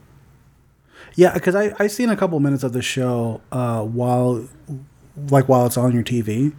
Um, yeah, she has that job where she's like guarding like a gas like depot or something like that. It's like a, it's a camp. yeah, gas camp and stuff like that. And she's the one who's like with the gun who makes sure like Yeah, she rides around in a bobcat and she'll like look, drive around the perimeter like a few miles and stuff. yeah. Remember a few years ago I showed you I was like Wolverines are fucking terrifying. I've never seen one. Oh yeah, yeah. Uh, I remember And that. she is the reason why I know what they look like because she said that she actually almost died because one attacked her. And like there was one that was like she knows that one was like circling the camp and like trying to get at them. And they're really fucking smart and that's the thing that scares the hell out of me. And their teeth are terrifying. Oh wow, Wolverines are fucking five feet and three inches tall. Do you see their teeth though? They're a I think nightmare. I think you like. I think you showed me a picture of like their teeth. yeah, because it's not like a. It's almost like a dog, but like if it was an alien Oh dog. god, those things look deadly. Fuck that. Exactly, like all of their teeth are canine teeth. I know. Fucking Hugh Jackman looks wild. No. Yeah, so I don't know. Like I, I really like the like they all live together in this state. And mm-hmm. some of them are live below the Arctic Circle line and some of them live above it. Mm-hmm. And it's really interesting how they like they all live together in this ecology. Mm-hmm. But they all live differently too. oh, like their different methods of like survival and stuff like Yeah. that. Yeah, yeah. And like how they use the snow and how they use different materials and how they create their own tools if they don't you can't buy them readily. You know what? These Wolverines, they got because I'm, I'm looking at Wolverines and like honey badgers. Hun- Wolverines look like the bigger version of honey badgers, and honey badgers are fucking wild. Yeah. Honey badgers are the one that like. There's a video. They'll There's a fuck your shit up, but there- Wolverines are worse. I know, there's a, there's this famous uh, uh, YouTube video where this guy like narrating uh, uh, like the videos of like honey badgers, and Uh-huh. he's like he has like a uh, he has like a gay like a gay to- gay tone to how he's saying. He's like honey badgers don't give a shit. Honey Badger just fuck your shit up. um, so life below below zero, right? That's the one on Nat Geo. yeah, Nat Geo Wild, I think. Okay. So, So, yeah. what's the other thing? Just go ahead, just do it. Just, just tear my heart out. Just do it. All right, on, on HBO Max, there's this show called Warrior. I had I had talked about this show like a few episodes ago. Be like, oh, it's a great show. I fucking love it. It's awesome. Here's the thing. Uh-huh. I'm not gonna knock it because look, I mean, it has 8.4 on IMDb. As it should, it should be higher, higher. I have a little bit of a problem with it Mm. because I feel like it's a bit campy. I feel like it's a bit showy. Like it's not. I don't feel like there's enough substance of story. It's just you know, look at this badass woman. It has really great sex scenes though. Like sometimes Oof, those are gets pretty- lacking. that shit gets pretty hot. Yeah. Mm-hmm. Um, but I just feel like there's not enough substance for me to want to continue. It's just all show. And for me, I'm I'm not always about that. Like I it's pretty, but I I need like actual story. Mm. And I just don't feel like there's enough there. Mm. Um, and when you told me about the show, and you're like, oh yeah, it's like a lot of people are comparing it to Peaky Blinders. Yeah. And I kind of see that. Hmm. And Peaky Blinders, though, has more of a story to it. Hmm. That's for me. That's what makes it a little more interesting. However, halfway through their their run, The Peaky Blinders. yeah, they Hmm. became more campy, and then I couldn't watch it. Uh, yeah, like like, and I, I will admit, like I think like the first season of Warrior. It, oh, okay. And so far, by the way, I only have watched the first season. I haven't gotten to the second yeah. one yet. See, that's the thing. In the second season, they kind of go more into like the story and the depth of the characters and stuff like that. Like especially like a couple of the characters, like their positions change in like society. Um, and they intro- they they they kind of introduce like a couple more new characters to kind of uh, for these for the for the characters from the previous season to like bounce off of and stuff like that. Um, but yeah, I will admit that some of the first season was kind of campy. It didn't really bother me too much because I was just like, I was like all about it because it, it- You like the fight scenes. It's, yeah, it's, it's badass kung fu, and I and um I mean, I'm not gonna, I'm not gonna lie. Seeing these Asian people like fuck up these white people, I'm just like, I'm all about that. Let's just see that shit. Um, but I honestly think that like the second season, it gets way better because like the stakes are higher, like the characters are like they're verging out into like a business that they shouldn't be doing and how it could like go tits up at any minute. Um, and then especially like that season finale, I was just like, fuck it. Like, I'm sorry, the second season finale I was so upset because, you know, th- th- there's no third season in the works right now. It sucks ass. I think part of that has to do with the pandemic. I no, that has to, well, yeah, that that too. I'll probably have Because to say some of that like too. nobody's picked it up or whatever, Yeah. and partially because you said no one's really looking at it. People like people don't really know about it because of where basically where it came from. Nobody's watching It's that. a lot, it's a lot of word of mouth now Yeah. for Warrior. Yeah, I'm sure somebody will pick it up, but Mm-hmm. um, we're just not gonna know about it right away. Like we gotta wait Yeah. for things to start picking up, like in general. in general, before they are like, oh yeah, let's buy this show. Yeah, I saw. I, I do see that on IMDb. Like the popularity, it has picked up over time. Uh, it just keeps picking up like over and over and over. Um, like if there's like, like they don't like. I would love a. I would love a third season, but if they can't do a third season, at least give it like a finale movie. Like Yeah. just to wrap everything, because like I said, that that season finale and it was just like fuck, like all that shit. I kind of wonder. You're so gung ho about this show. Mm-hmm. Is it just the kung fu that you like? No, I like the character. I like the like the guy. Uh, awesome. I like I like him. I like uh, what's the homeboy's name? Uh, Young You- Jun. I think you say his name weird because when you told me about him, you called him awesome. I'm like, who names their character awesome? Yeah, because it's all it's, it's, awesome. awesome. Yeah, awesome, not awesome. He's awesome. uh, I like uh, what's her name? Uh, uh, Olivia Cheng. Olivia Cheng, who plays Ah Toy. That's uh, All Psalm's sister. Um, so that's pretty. Do- that's pretty cool. And oh, the girl who played Mai Ling, uh, Diana. Her name is Diana Doan. Mai Ling is his sister. Oh yeah, I'm so sorry. Yeah, yeah, yeah. Um, uh, Olivia Cheng is she's Atoy. She is the oh yeah, she's the woman who works in the brothel. She's the uh, the madam of the brothel. That I like. I like Atoy. I too. like. She's oh, she's fucking badass. Yeah. Um, and oh, like one character like they one character that's kind of like no, it's kind of like goes away in the second season is. He's from. Uh, I'm not gonna say who because it'd be kind of spoiling it. But like this, or a particular character kind of goes away f- in the second season, and it kind of it kind of gets it better because he's just he's he's this character seems more of a distraction. I don't want to say who it is, but like y- you, you might notice like if I go in a bit more detail, you'll be like, oh, I know what you're talking about. Yeah. Um, I do love seeing. Uh, I think his name is Joel uh, Taslim. He was the dude who was like in the raid. He's like this super badass fucking like kung fu guy. Uh-huh. And seeing him in this in this show, I'm just like that dude is that dude needs to be more stuff. So it makes me wonder if if kung fu is not the only thing bringing you to this, why you've been so adamantly against Peaky Blinders. Okay, here's why, and I'm gonna kind of I'm gonna go ahead and bring on my race card in this one. I really don't care to see. Is they're Irish, right? They're different. There's like Irish and Scottish or some shit. Like Yeah. there, you know, there's like different. They also war within their own people. Just like there's always been. It's not always about black and white. Yeah, see, I don't. I'm just. I don't really care to see these white people kind of going through like that error. Like I've because I kind of seen that story before a hundred times, and like other shows and other movies and stuff like that. Another reason why I like Warrior is because we get like the full on Asian perspective of from from that from that era. But they're not just like it's not like they're just getting the shit kicked out, kicked out and they're like building their own thing. They're like building Chinatown in like San Francisco, you know, mm-hmm. because it was one of the first establishments in, in America around that time. So I like seeing these characters that are minorities. That's like these characters of like finding out who they are, where they came from, and like them properly defending themselves and then being like these badass characters. And I, I know Peaky Blinders is doing the same thing, but I'm just like, I don't really care to see like these white people doing that.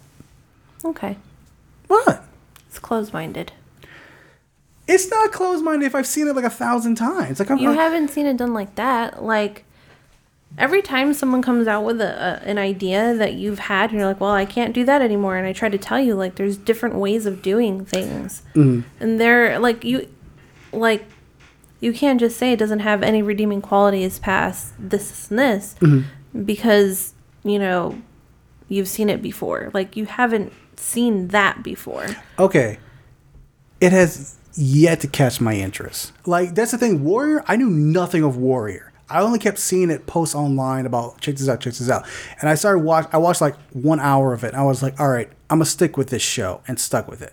Peaky Blinders, I like know the story. I like you've told me about the story and everything, and like none of that interests me. Okay, So gotcha. hey, you don't like stuff? You don't you don't like pirates? I know I'm racist against pirates. I know you're all about them ninjas.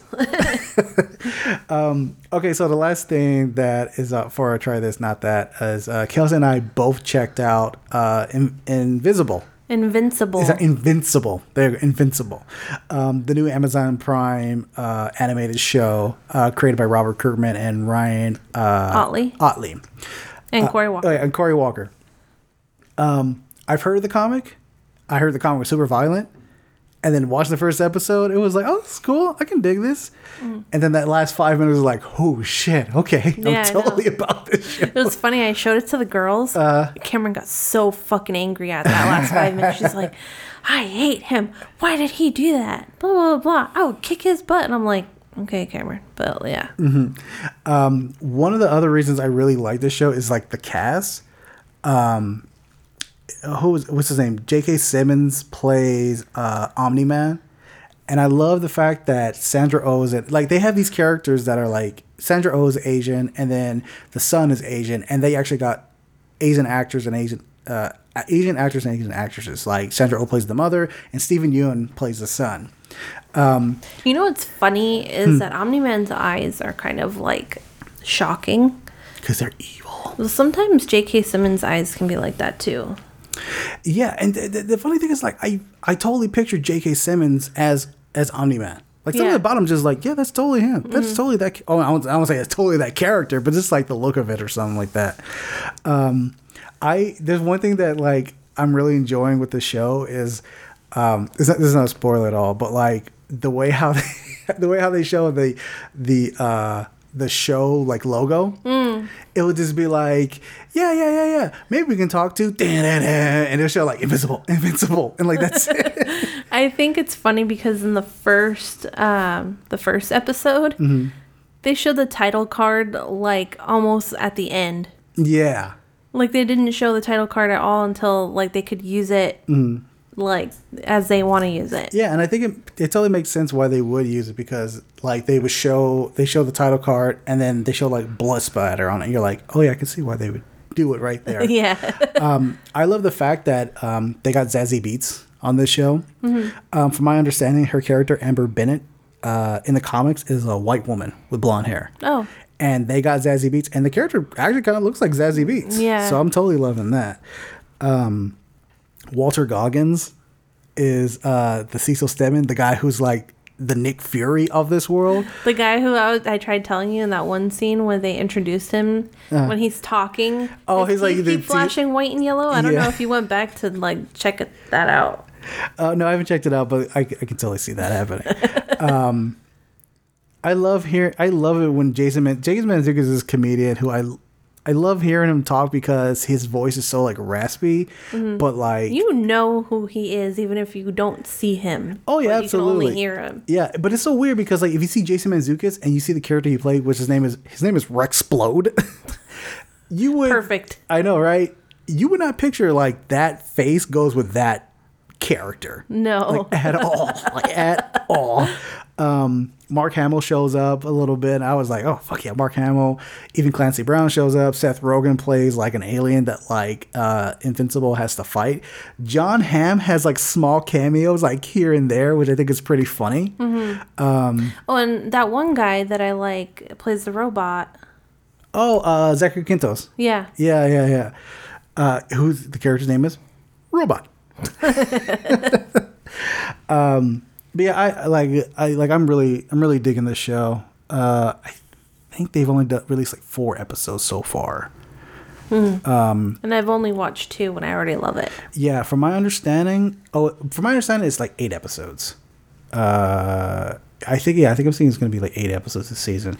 Um, there's something else I want to mention. Completely forgot. Oh, another thing is I, I totally think about it is normally like like a lot of these cartoon shows, especially like of this, they maybe like 30 minutes. If it's like a streaming service, it's like 30 minutes straight.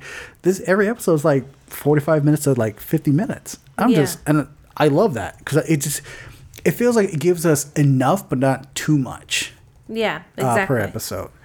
Um, so yeah, Kelsey and I are both like digging on the show. Like, I I think Amazon has like found their their um, what's the word niche when it comes to like their superhero department. Yeah. Um, they if, if they keep this up, they're gonna do just fine. Like they did with the boys. Um, and with this, this is more like, oh, these are superheroes, but it's like violent superhero kind of cartoons. But like they have a perfect balance between like violence and like comedy, and it doesn't it doesn't get dour or dark like a fucking DC film or anything like that. It does kind of get dour and dark Mm-hmm. at moments, yeah, but it's only Uh, like for me, it's like earned. It's not like yeah, it's not just just be dark for the sake of fucking people up I know. mentally. Let's brood just to brood. Yeah. So yeah, it's, it, that is a absolutely great show to check out.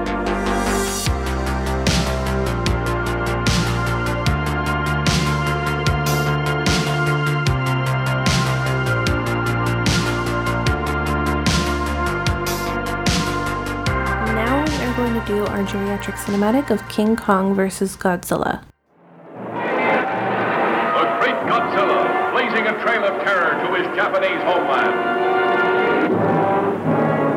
Captain, water in the conning tower. Godzilla! roaring defiance to the only enemy on earth strong enough to challenge him. The unconquerable King Kong, giant gorilla god of this South Seas paradise, where sensuous maidens offer themselves in ritual sacrifice to his brute embrace. Godzilla has a brain about this size. He is sheer brute force. While Kong is a thinking animal. His brain is considerably larger, about 10 times the size of this gorilla's skull. Being instinctive rivals, there is no doubt that they will attempt to destroy one another. King Kong versus Godzilla, heading for their colossal collision, shattering every obstacle that stands between them in the most fantastic rampage of annihilation ever recorded on film. See King Kong stamp Tokyo into the ground, holding a beautiful girl in his grasp. See Godzilla destroy an entire army. See King Kong blazing barrier of a billion volts. But nothing, nobody can stop the great showdown when King Kong and Godzilla meet to fight for survival of the fittest. This film came out in 1962, and the synopsis is a newspaper and television station funded by a pharmaceutical company want a sensation, which happens to be the, uh, the discovery of King Kong on an island. He is captured and brought to Japan, where he escapes from captivity and battles Godzilla. Directed by Ishi, uh, Ishiro Honda and written by Shinichi Sekizawa. It stars lots of people with lots of very Asian names that I can't you pronounce. yeah, and you, you don't- probably don't even know who they are. Well, except for uh, Haruo uh, Nakajima, who is the guy behind Godzilla. He wore Godzilla, the Godzilla, out- Godzilla, Godzilla. the Godzilla costume. I think for years. I think that's one of the guys. Um, so King Kong versus Godzilla, 1962. Um, when Sci-Fi Channel wasn't a joke, um, they used to do a lot of Godzilla like marathons, like kaiju marathons and stuff like that. And obviously, this is like one of them um, that I would like watch. Um, it's this was like a, this is kind of weird because it's like a really like an American like American staple and a Japanese staple, and like they try to balance of like comedy and like fear and stuff like that. Um, so I remember, I do remember enjoying watching this a lot when I was like a kid. But the most important thing is, what did Kelsey think about it? It was a hard watch. It was a hard watch. Like, oh, first of all, remember the one we watched a, a while ago? Uh, yeah, uh, uh, Ghidorah, King King Ghidorah, yeah. That one wasn't as hard. And when did that one Yeah. come out? Um, Ghidorah came out? I know Ghidorah came out before Kong versus uh, Godzilla. Also, Uh. I feel like they recycled some of the characters or something. Uh, Godzilla versus no, no, no, that's not the one. That's 1991. Uh, keep going, keep going. Um, yeah. So uh, for me, it's a hard watch. Um, the story was almost like Fruits Basket. Mm-hmm. That anime where it's all high schoolers and they're all kind of stupid. Uh, oh, okay, okay. You know what I mean? Like the, Uh. it was just too like. Okay, Ghidorah came out in oh, it came after Ghidorah, the three-headed monster, came out in 1964. Okay, yeah. So maybe they got a little better then. Um, Yeah, these these kaiju films they like fluctuate between like bad, good, and just like what the fuck was any of this? I mean, that one was kind of weird. Mm. And it did have some problems, but at least it wasn't like I can't follow it. Mm. Or like the subplot was like too bad. You know, like this one was just bad. Yeah, like there was. I think the movie, if I remember correctly, I think the movie is like an hour and maybe like 24 minutes or something like that. It felt like a two hour and 15 it did minute feel a lot movie. longer. It really did, and it like no lie, King Kong and Godzilla do not even encounter each other until like an hour into it. And even that fight, fight's like he throws rocks, Godzilla sets things on fire, and then King Kong leaves. No, he throws trees. Tree, rock, tree, rock. also, they recycled scenes a few times and it was noticeable. Oh yeah, yeah. This movie it, ha- it has been known to like have that type of shit. Um, the green screen thing was awful. Why was there a giant octopus? I don't understand. Is this is a kaiju monster. Just one of them he has to fight. Okay. Yeah, like the the I mean the copy the version that we saw wasn't a, ideally wasn't like a, the greatest copy we found. Um I don't know if it could have been fixed. There is like a uh, Criterion Collection version of this movie, and I don't know the quality of it. I'd imagine it's like cleaned up a lot, but I imagine they had to clean up a lot Why didn't we watch that one? because I couldn't get a copy of that one. Even though you have Criterion Collection? Not everything is streaming on Criterion Collection. Oh, trust me, I looked. I trust me, I did look. Oh, okay. Yeah. I thought you were just trying to torture me more. No, no, no. I have other ways of doing that, like making you watch Warrior. yeah, the movie's 97 minutes long, and you fucking feel every every fucking minute of it. Yeah. Um, there is way too much people in this one. They didn't have a, a great. Why is a pharmaceutical company in charge of a TV station? Doesn't make any fucking sense. It was like they're like, I don't know. We're That was new that was that didn't make any sense. we're new to capitalism. This is how it works, right? like, You know what? Okay, I will. This is what I will admit. I did like the human the human element of the story because I like the uh, the two characters. Um, uh, let me see, Furu. Let me see, Kensa Buru Furu, and Osama Sa- Sakia. Sakurai, I think that's how you say it. I actually did like those characters because they were a bit comedic. However, I had a hard. Of course, this is like '60s Japan, so they don't. Give, I mean, they still they still kind of don't give a fuck now. But there was some blackface going on in this movie, and I was like, "What the fuck?" I feel bad I didn't recognize it at first either. I completely forgot that was an issue. You're like, oh yeah, they're. I like how they're doing. You know, this whole blackface thing. I'm like, are they? Yeah, and then you get a closer shot, like clearly they are Asian. Well, it's funny because like, for in my mind, Mm-hmm. I wasn't paying close enough attention because not all Asians are light skinned either. Yeah, I know. So like, but, but yeah, but this way you can, you can clearly see they got painted on. well, it's hard because the colors are weird too. Mm-hmm. But there was one scene where I could see the pink around the eye. Yeah. And then I was like, okay, yeah. Okay. So there's actually two versions of this movie. There's the American version, the Japanese version. I think the American version is maybe about seven minutes shorter. But from I I, I don't remember what version I saw when I was a kid. Um, but from what I heard, the American version is even more confusing. Uh, I would than- believe that. yeah, yeah. Um, so yeah, we don't even get like an, an hour. There's like an hour until like they show up, and there's even like another what additional like 20 minutes before like they do the big battle between King Kong and Godzilla. Um, and it was short. Yeah, it was. I actually still kind of like that battle. Like I don't know. I guess because like the cheapness of it, like the Roger Corman level of like how bad it looks. I kind of liked it. But I get that with the the other movie did it better. because it was cheap and Oh, funny. the uh, Ghidorah. yeah, Yeah, yeah, I can see that. I can see that. Uh, I, mean, I mean, it was the same level of cheap, but it was still like well, you know? You know what this movie has that Ghidorah didn't have. Hmm. Got a King Kong sticking a tree in Godzilla's mouth. That's what this one had. um, there, there is a why is that a meme? because it just looks ridiculous. It's just, it's just ridiculous. Oh, okay. It's just ridiculous. I mean, if that sounds like how I would fight. Like when I was little, when I Uh-huh. was like eight, and I'd be fighting with the kids, Mm-hmm. air quotes fighting. I would mostly just grab them by the arm and spin them around really fast so they fall on the ground. yeah, Okay, so, so um, I'd be sticking trees in people's mouths too. Like, yeah, yeah, if you could, just like shut up. um, so the director of the original Japanese version, uh, Ishiro Honda, he wasn't very enthusiastic about Kong fighting Godzilla. Uh, he disagreed with the studio a lot because they were trying to push a comedic tone to it. They would send him notes saying, "Please make it funnier." Instead of making a straight, a straightforward monster from Honda decided to frame the film premise as a critique of the TV industry, which was causing controversy in Japan due to over-the-top manner in which they wanted to get ratings. I get a lot of that in this because there's there's the um the guy who owns the advertising. or the Mr. guy- Taco.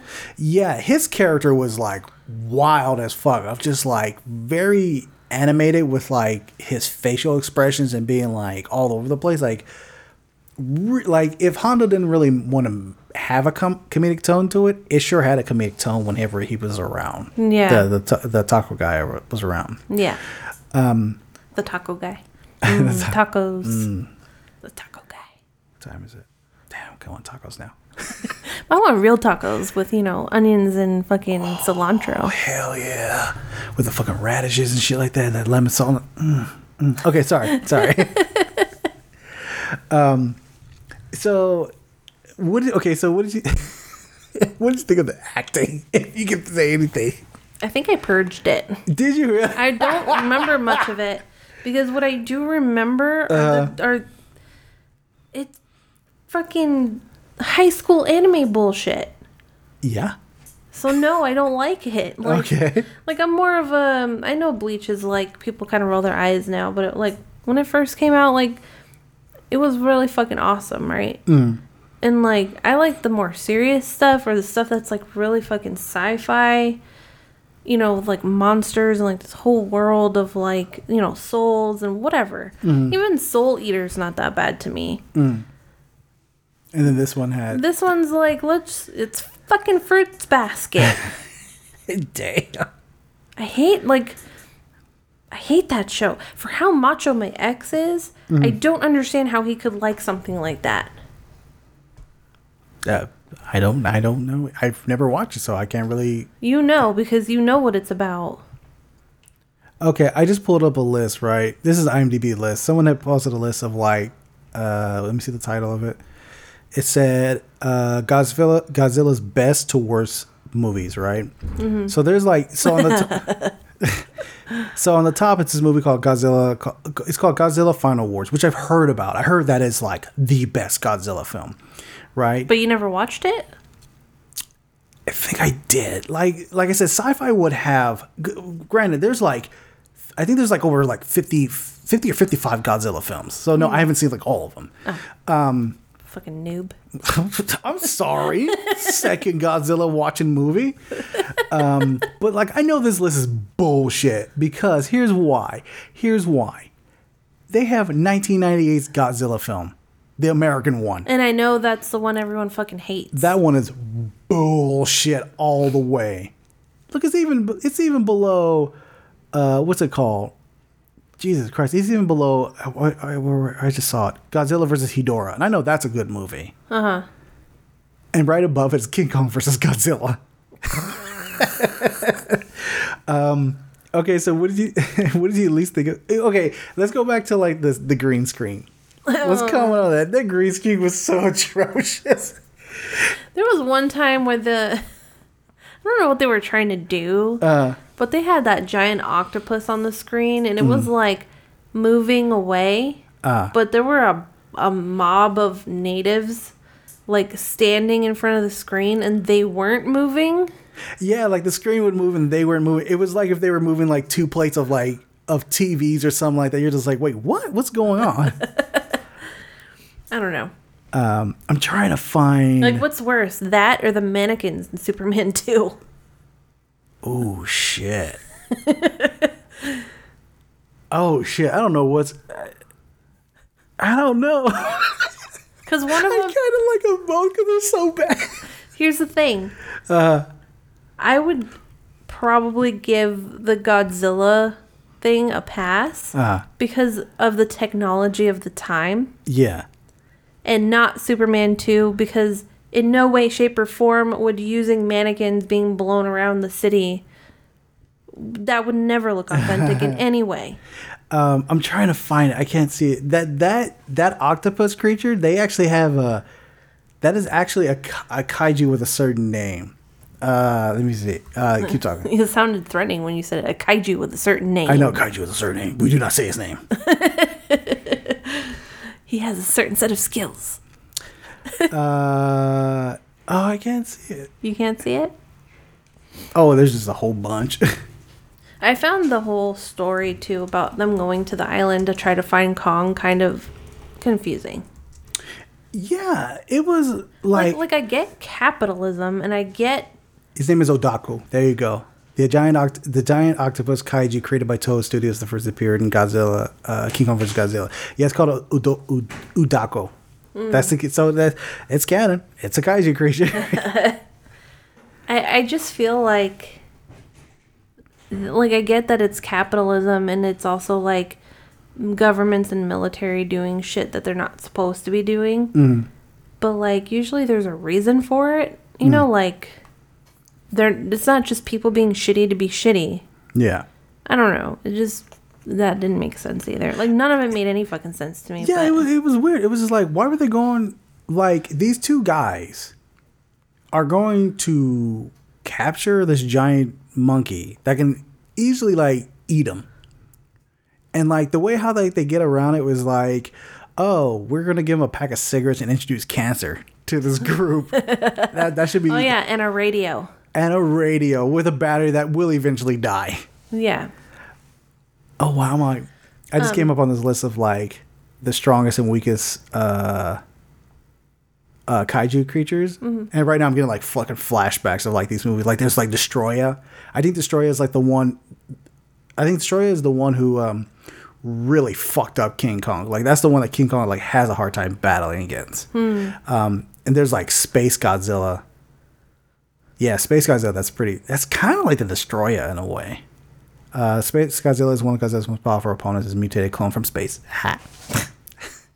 Um, what was I gonna say? Did you absolutely love this movie and Warrior and want to watch it as a combo? Why?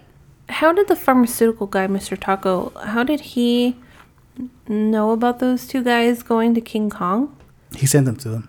He sent them. Yeah, I know. See, that's, that's what I'm saying. Some of it's kind of like confusing. You're just like, wait, why are they there? What happened? You have How to. did kind- how did he know about it though? To I- send them. yeah, I know. Like it doesn't make any sense. A lot of this movie doesn't make any sense. And they didn't seem like they were just there like if you own a television company or whatever, you mm-hmm. run one, like Yeah. usually you're trying to stay out of it. You're just trying to film. You're not trying to like be a part of the thing, Marketing. Trying to get that dollar. What? I guess. So one thing I want to point out about this movie is it's it's really funny how King Kong is really seen as kind of like a, of a buffoon in this movie. He's like like he kind of like gets his ass kicked a lot by Godzilla, or he gets like knocked out pretty quickly. Like there's that part where like they release that gas and they play the drums and he like just uh, fucking like falls asleep and shit like mm-hmm. that. I think that I felt like that was I feel like that was like Ishiro Honda kind of being like, yeah, fuck Americans. Y'all lazy, y'all just like destroy shit and everything like that. um and so there was there's always been this huge debate about the end of the movie about who won because I remember because at the end of the movie um Godzilla and King Kong they like roll off a mountain and go to the ocean and then like King Kong's the only one who likes who appears from the ocean and like goes back to like Skull Island and there's no Godzilla, but you can hear like Godzilla like roaring in the background. So there's been like this huge debate that uh, like who's won, Godzilla or King Kong. Um, from what I read, the studio Toho was like, "Oh yeah, um, King Kong won." Like that's it. Like, that's like Toho City was just like, "Yeah, King Kong won." That's it. Okay. so there was so this movie actually became one of those popular films uh, internationally in the original Godzilla series, and 19 in the 1990s, Toho and producer uh, Tomoyuki Tomoyuki Tanaka had planned to do a remake of mm-hmm. this movie, uh-huh. right? Um, however, the new owner of the RKO library uh, and the un- underlining copyright Turner Entertainment wanted a license fee for use of King Kong that was too high for Toho. So Toho changed that shit around and was like, we'll just do Godzilla versus King Ghidorah again. um, Ghost in the Shell screenwriter uh, Katsuyone Ito has cited this film as inspiration for his work. That's pretty shocking to me. Really? yeah, because I, I haven't showed you Ghost in the Shell, but like, I'll, if when I show you it, you'll be like, "How is this like Godzilla or Godzilla versus King Kong?" I think it's funny how I saw that um the suit actor Shoichi Hirose um he didn't throw an empty suit but actually threw it with Haruo Nakajima inside. Oh yeah, I remember I commented on that. I was like, "Whoa, he really chucked that dude." Yeah. Um, I guess it was Hirose's way of, of proving he was the stronger of the two.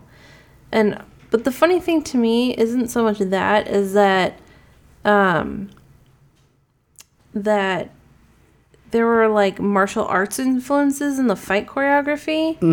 And Nakajima practiced judo. Yeah. And he was given the opportunity to choreograph the fight. And it was the blandest fucking Oh, fight. I know. It was just like slap, slap, punch, punch. You know, I think the only time it got super duper physical is when King Kong like um got struck by lightning, and he like got up and like pinned, and like he like that's the scene when he threw Godzilla to the ground, and he was just like wailing on him. I was like, oh, now we're actually getting a fight. But most of the time, it was like atomic atomic breath. Here's here's a rock. Here's a tree. Here's a tree. Here's a tree in your mouth.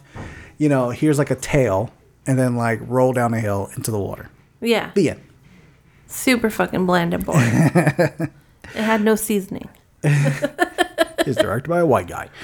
Um, honestly, I hope this does not turn you off from watching any more kaiju films because uh, Criterion Collection, HBO Max, they have a pretty impressive lineup of like kaiju films. I wanted to start showing you now. It doesn't turn me off Mm. because I know they're not all shit. And I did enjoy Godzilla and King Ghidorah. yeah, like this, like this list I found, I really want to start going through these films. Like there's Godzilla versus uh, Biollante, uh, Godzilla, Mothra. This is one I I remember watching this one too. Godzilla, Mothra, and King, King Ghidorah, giant monsters all all out of attack. I remember that one being wild as fuck. Like they were just going at it in that one. The last time when um when the last Godzilla movie came out, Mm-hmm. I remember you were really into talking about Destroya. Like you wanted to write a script or something. Yeah, yeah, because like, like these Godzilla film, and, and I get, I get what stu- the studios over here in America are trying to do. They're trying to build this universe, so they can't just go immediately to like Destroya, because Destroya is like built up over time. You know, it's um because there's several movies where like like if I remember correctly, King Ghidorah. Uh, was brought by aliens. Mechagodzilla was created by aliens. Like they're doing like they do a lot of alien angle because like the aliens are like we want to destroy Earth, we want to take it over, but we got Godzilla constantly in the way. Um, there's even one I think it's the monsters all out attack is when when um, the all the all the kaiju they're just fucking up shit because they're under under the control of these aliens. But when you get like Destroya, it's like oh shit, Godzilla's getting fucked up like Yeah. constantly. And I would l- I would love to write a script where you introduce Destroya, but you got to build movies like getting to that character because Yeah. that's like that's almost like your Thanos level baddie. Yeah. Gotcha. Um, So, all in all, Kelsey, I feel like I know your answer, but I gotta ask it. Does this hold up? yes. No. Oh, I'm like, what? no, definitely not. I agree with you. It's it's funny. It, the only reason to watch it is just to laugh at it. I couldn't even though. You you probably need to like smoke a, smoke something. I wasn't high when we watched um, the other one. Yeah, I know, but But, but and that one was I could laugh at that one because Ah. it was bad, but it was like kind of good, good bad. bad. Yeah. Well, that's my fault. I should have. I should have made you smoke something before we watch this movie, so you can leave. Actually, no, I take that back. You probably would have fallen asleep. You'd have been like, Really? I don't really fall asleep. I know. I, I know you were kind of checked out with this one. I was. I was kind of checked out in general though that day. Yeah. Uh, so yeah, I I have to agree. It obviously doesn't hold up. It's it has this like charm for being like kind of like cheap and shit like that, like that kind of like bad movie cheap charm to, to me. Because I like I like I actually like watching stuff like this because I'm just I I like to laugh at it and just kind of just feel like oh wow these people like they really they tried their best to make this into like a, a watchable movie. Yeah, I disagree. I, I like I'm. I get where you're coming from. Hmm. Yeah, yeah, yeah. Because your, I guess your level of watchability is different than mine. Yeah. So for me, this is like beyond the limit of what I can comfortably Tolerate, yeah. watch and be like, hey, I understand what they're trying to do. Yeah, yeah. You know, not everybody has my has my uh, level of uh, prestige. You know, viewing skills. You have a film degree. I. Yo, I'm working on it, but I ain't gonna fucking like tot- I ain't gonna like slam it on a table like a dick or some shit like that. If Why whenever not? I do get why? People with dicks do that all the time. So yeah, and they're as- and they're dicks. um. All right. So. that's it. All right, we're, all right. Uh, so we want to thank everybody for joining us on this week's episode of uh, the Reel Appeal podcast. Oh, the what podcast? You, Real- like, you said the relevant. I know Reel Appeal podcast. Uh, we would like to thank uh, Your Entertainment Corner for hosting this uh, podcast on their website uh, for you know all your film news and TV news and reviews.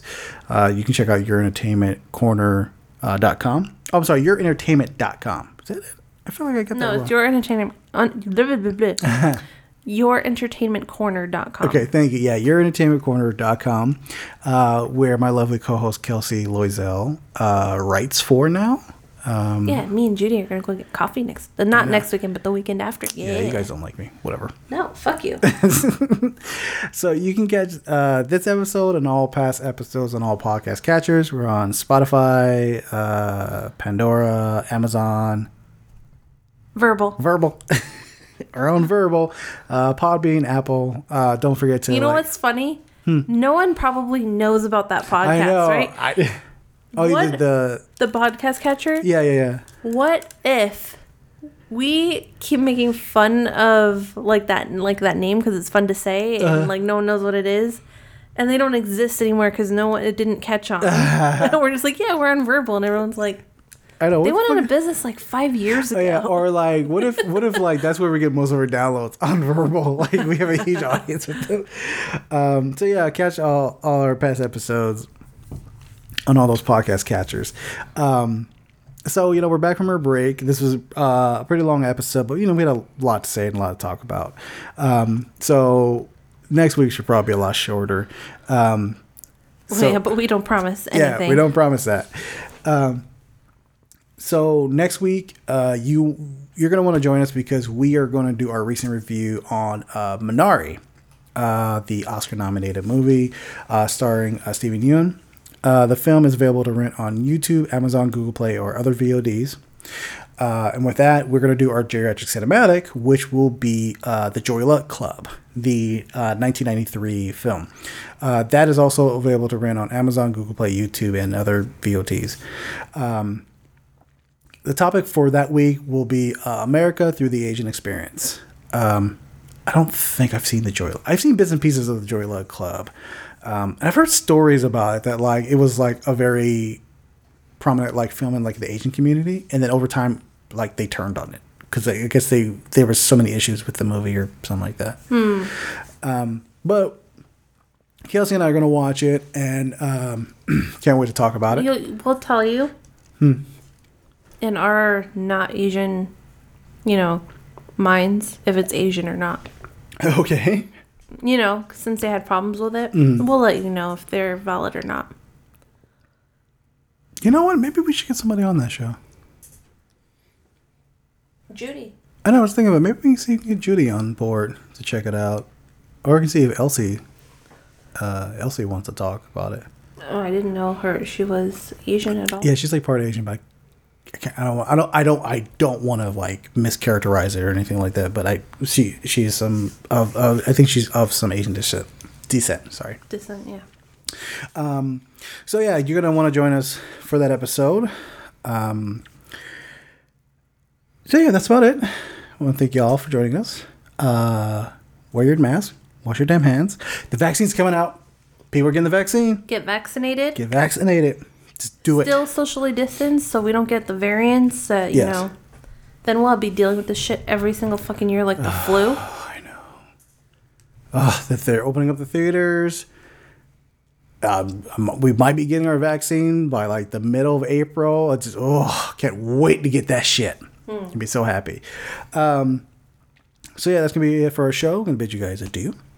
Um, however, leave you guys off with a little story. Uh, so when I was in high school, senior year, maybe I think it was senior year something happened. There was a riot at my high school. Uh, I don't exactly remember what caused it to pop off, but there were people fighting each other, breaking shit, throwing shit around, trash cans and everything. It was just like, wow, there's a lot of shit going on. And my buddy and I, we were uh, just hanging out. We, we, we didn't get involved. We were just hanging out, just watching the chaos. We are just like, oh shit, this is crazy, right? And uh, yeah, my buddy, he like leaned into me. He was like, "You think we should like get involved? You think we should do this?" I was like, "No, no, man. We should sit back. We should sit back. You could just sit back and watch the shit." And he was like, "Damn!" And he must have just watched uh, King Kong versus Godzilla because he looked at me and he said, "Too bad we forgot to bring candy."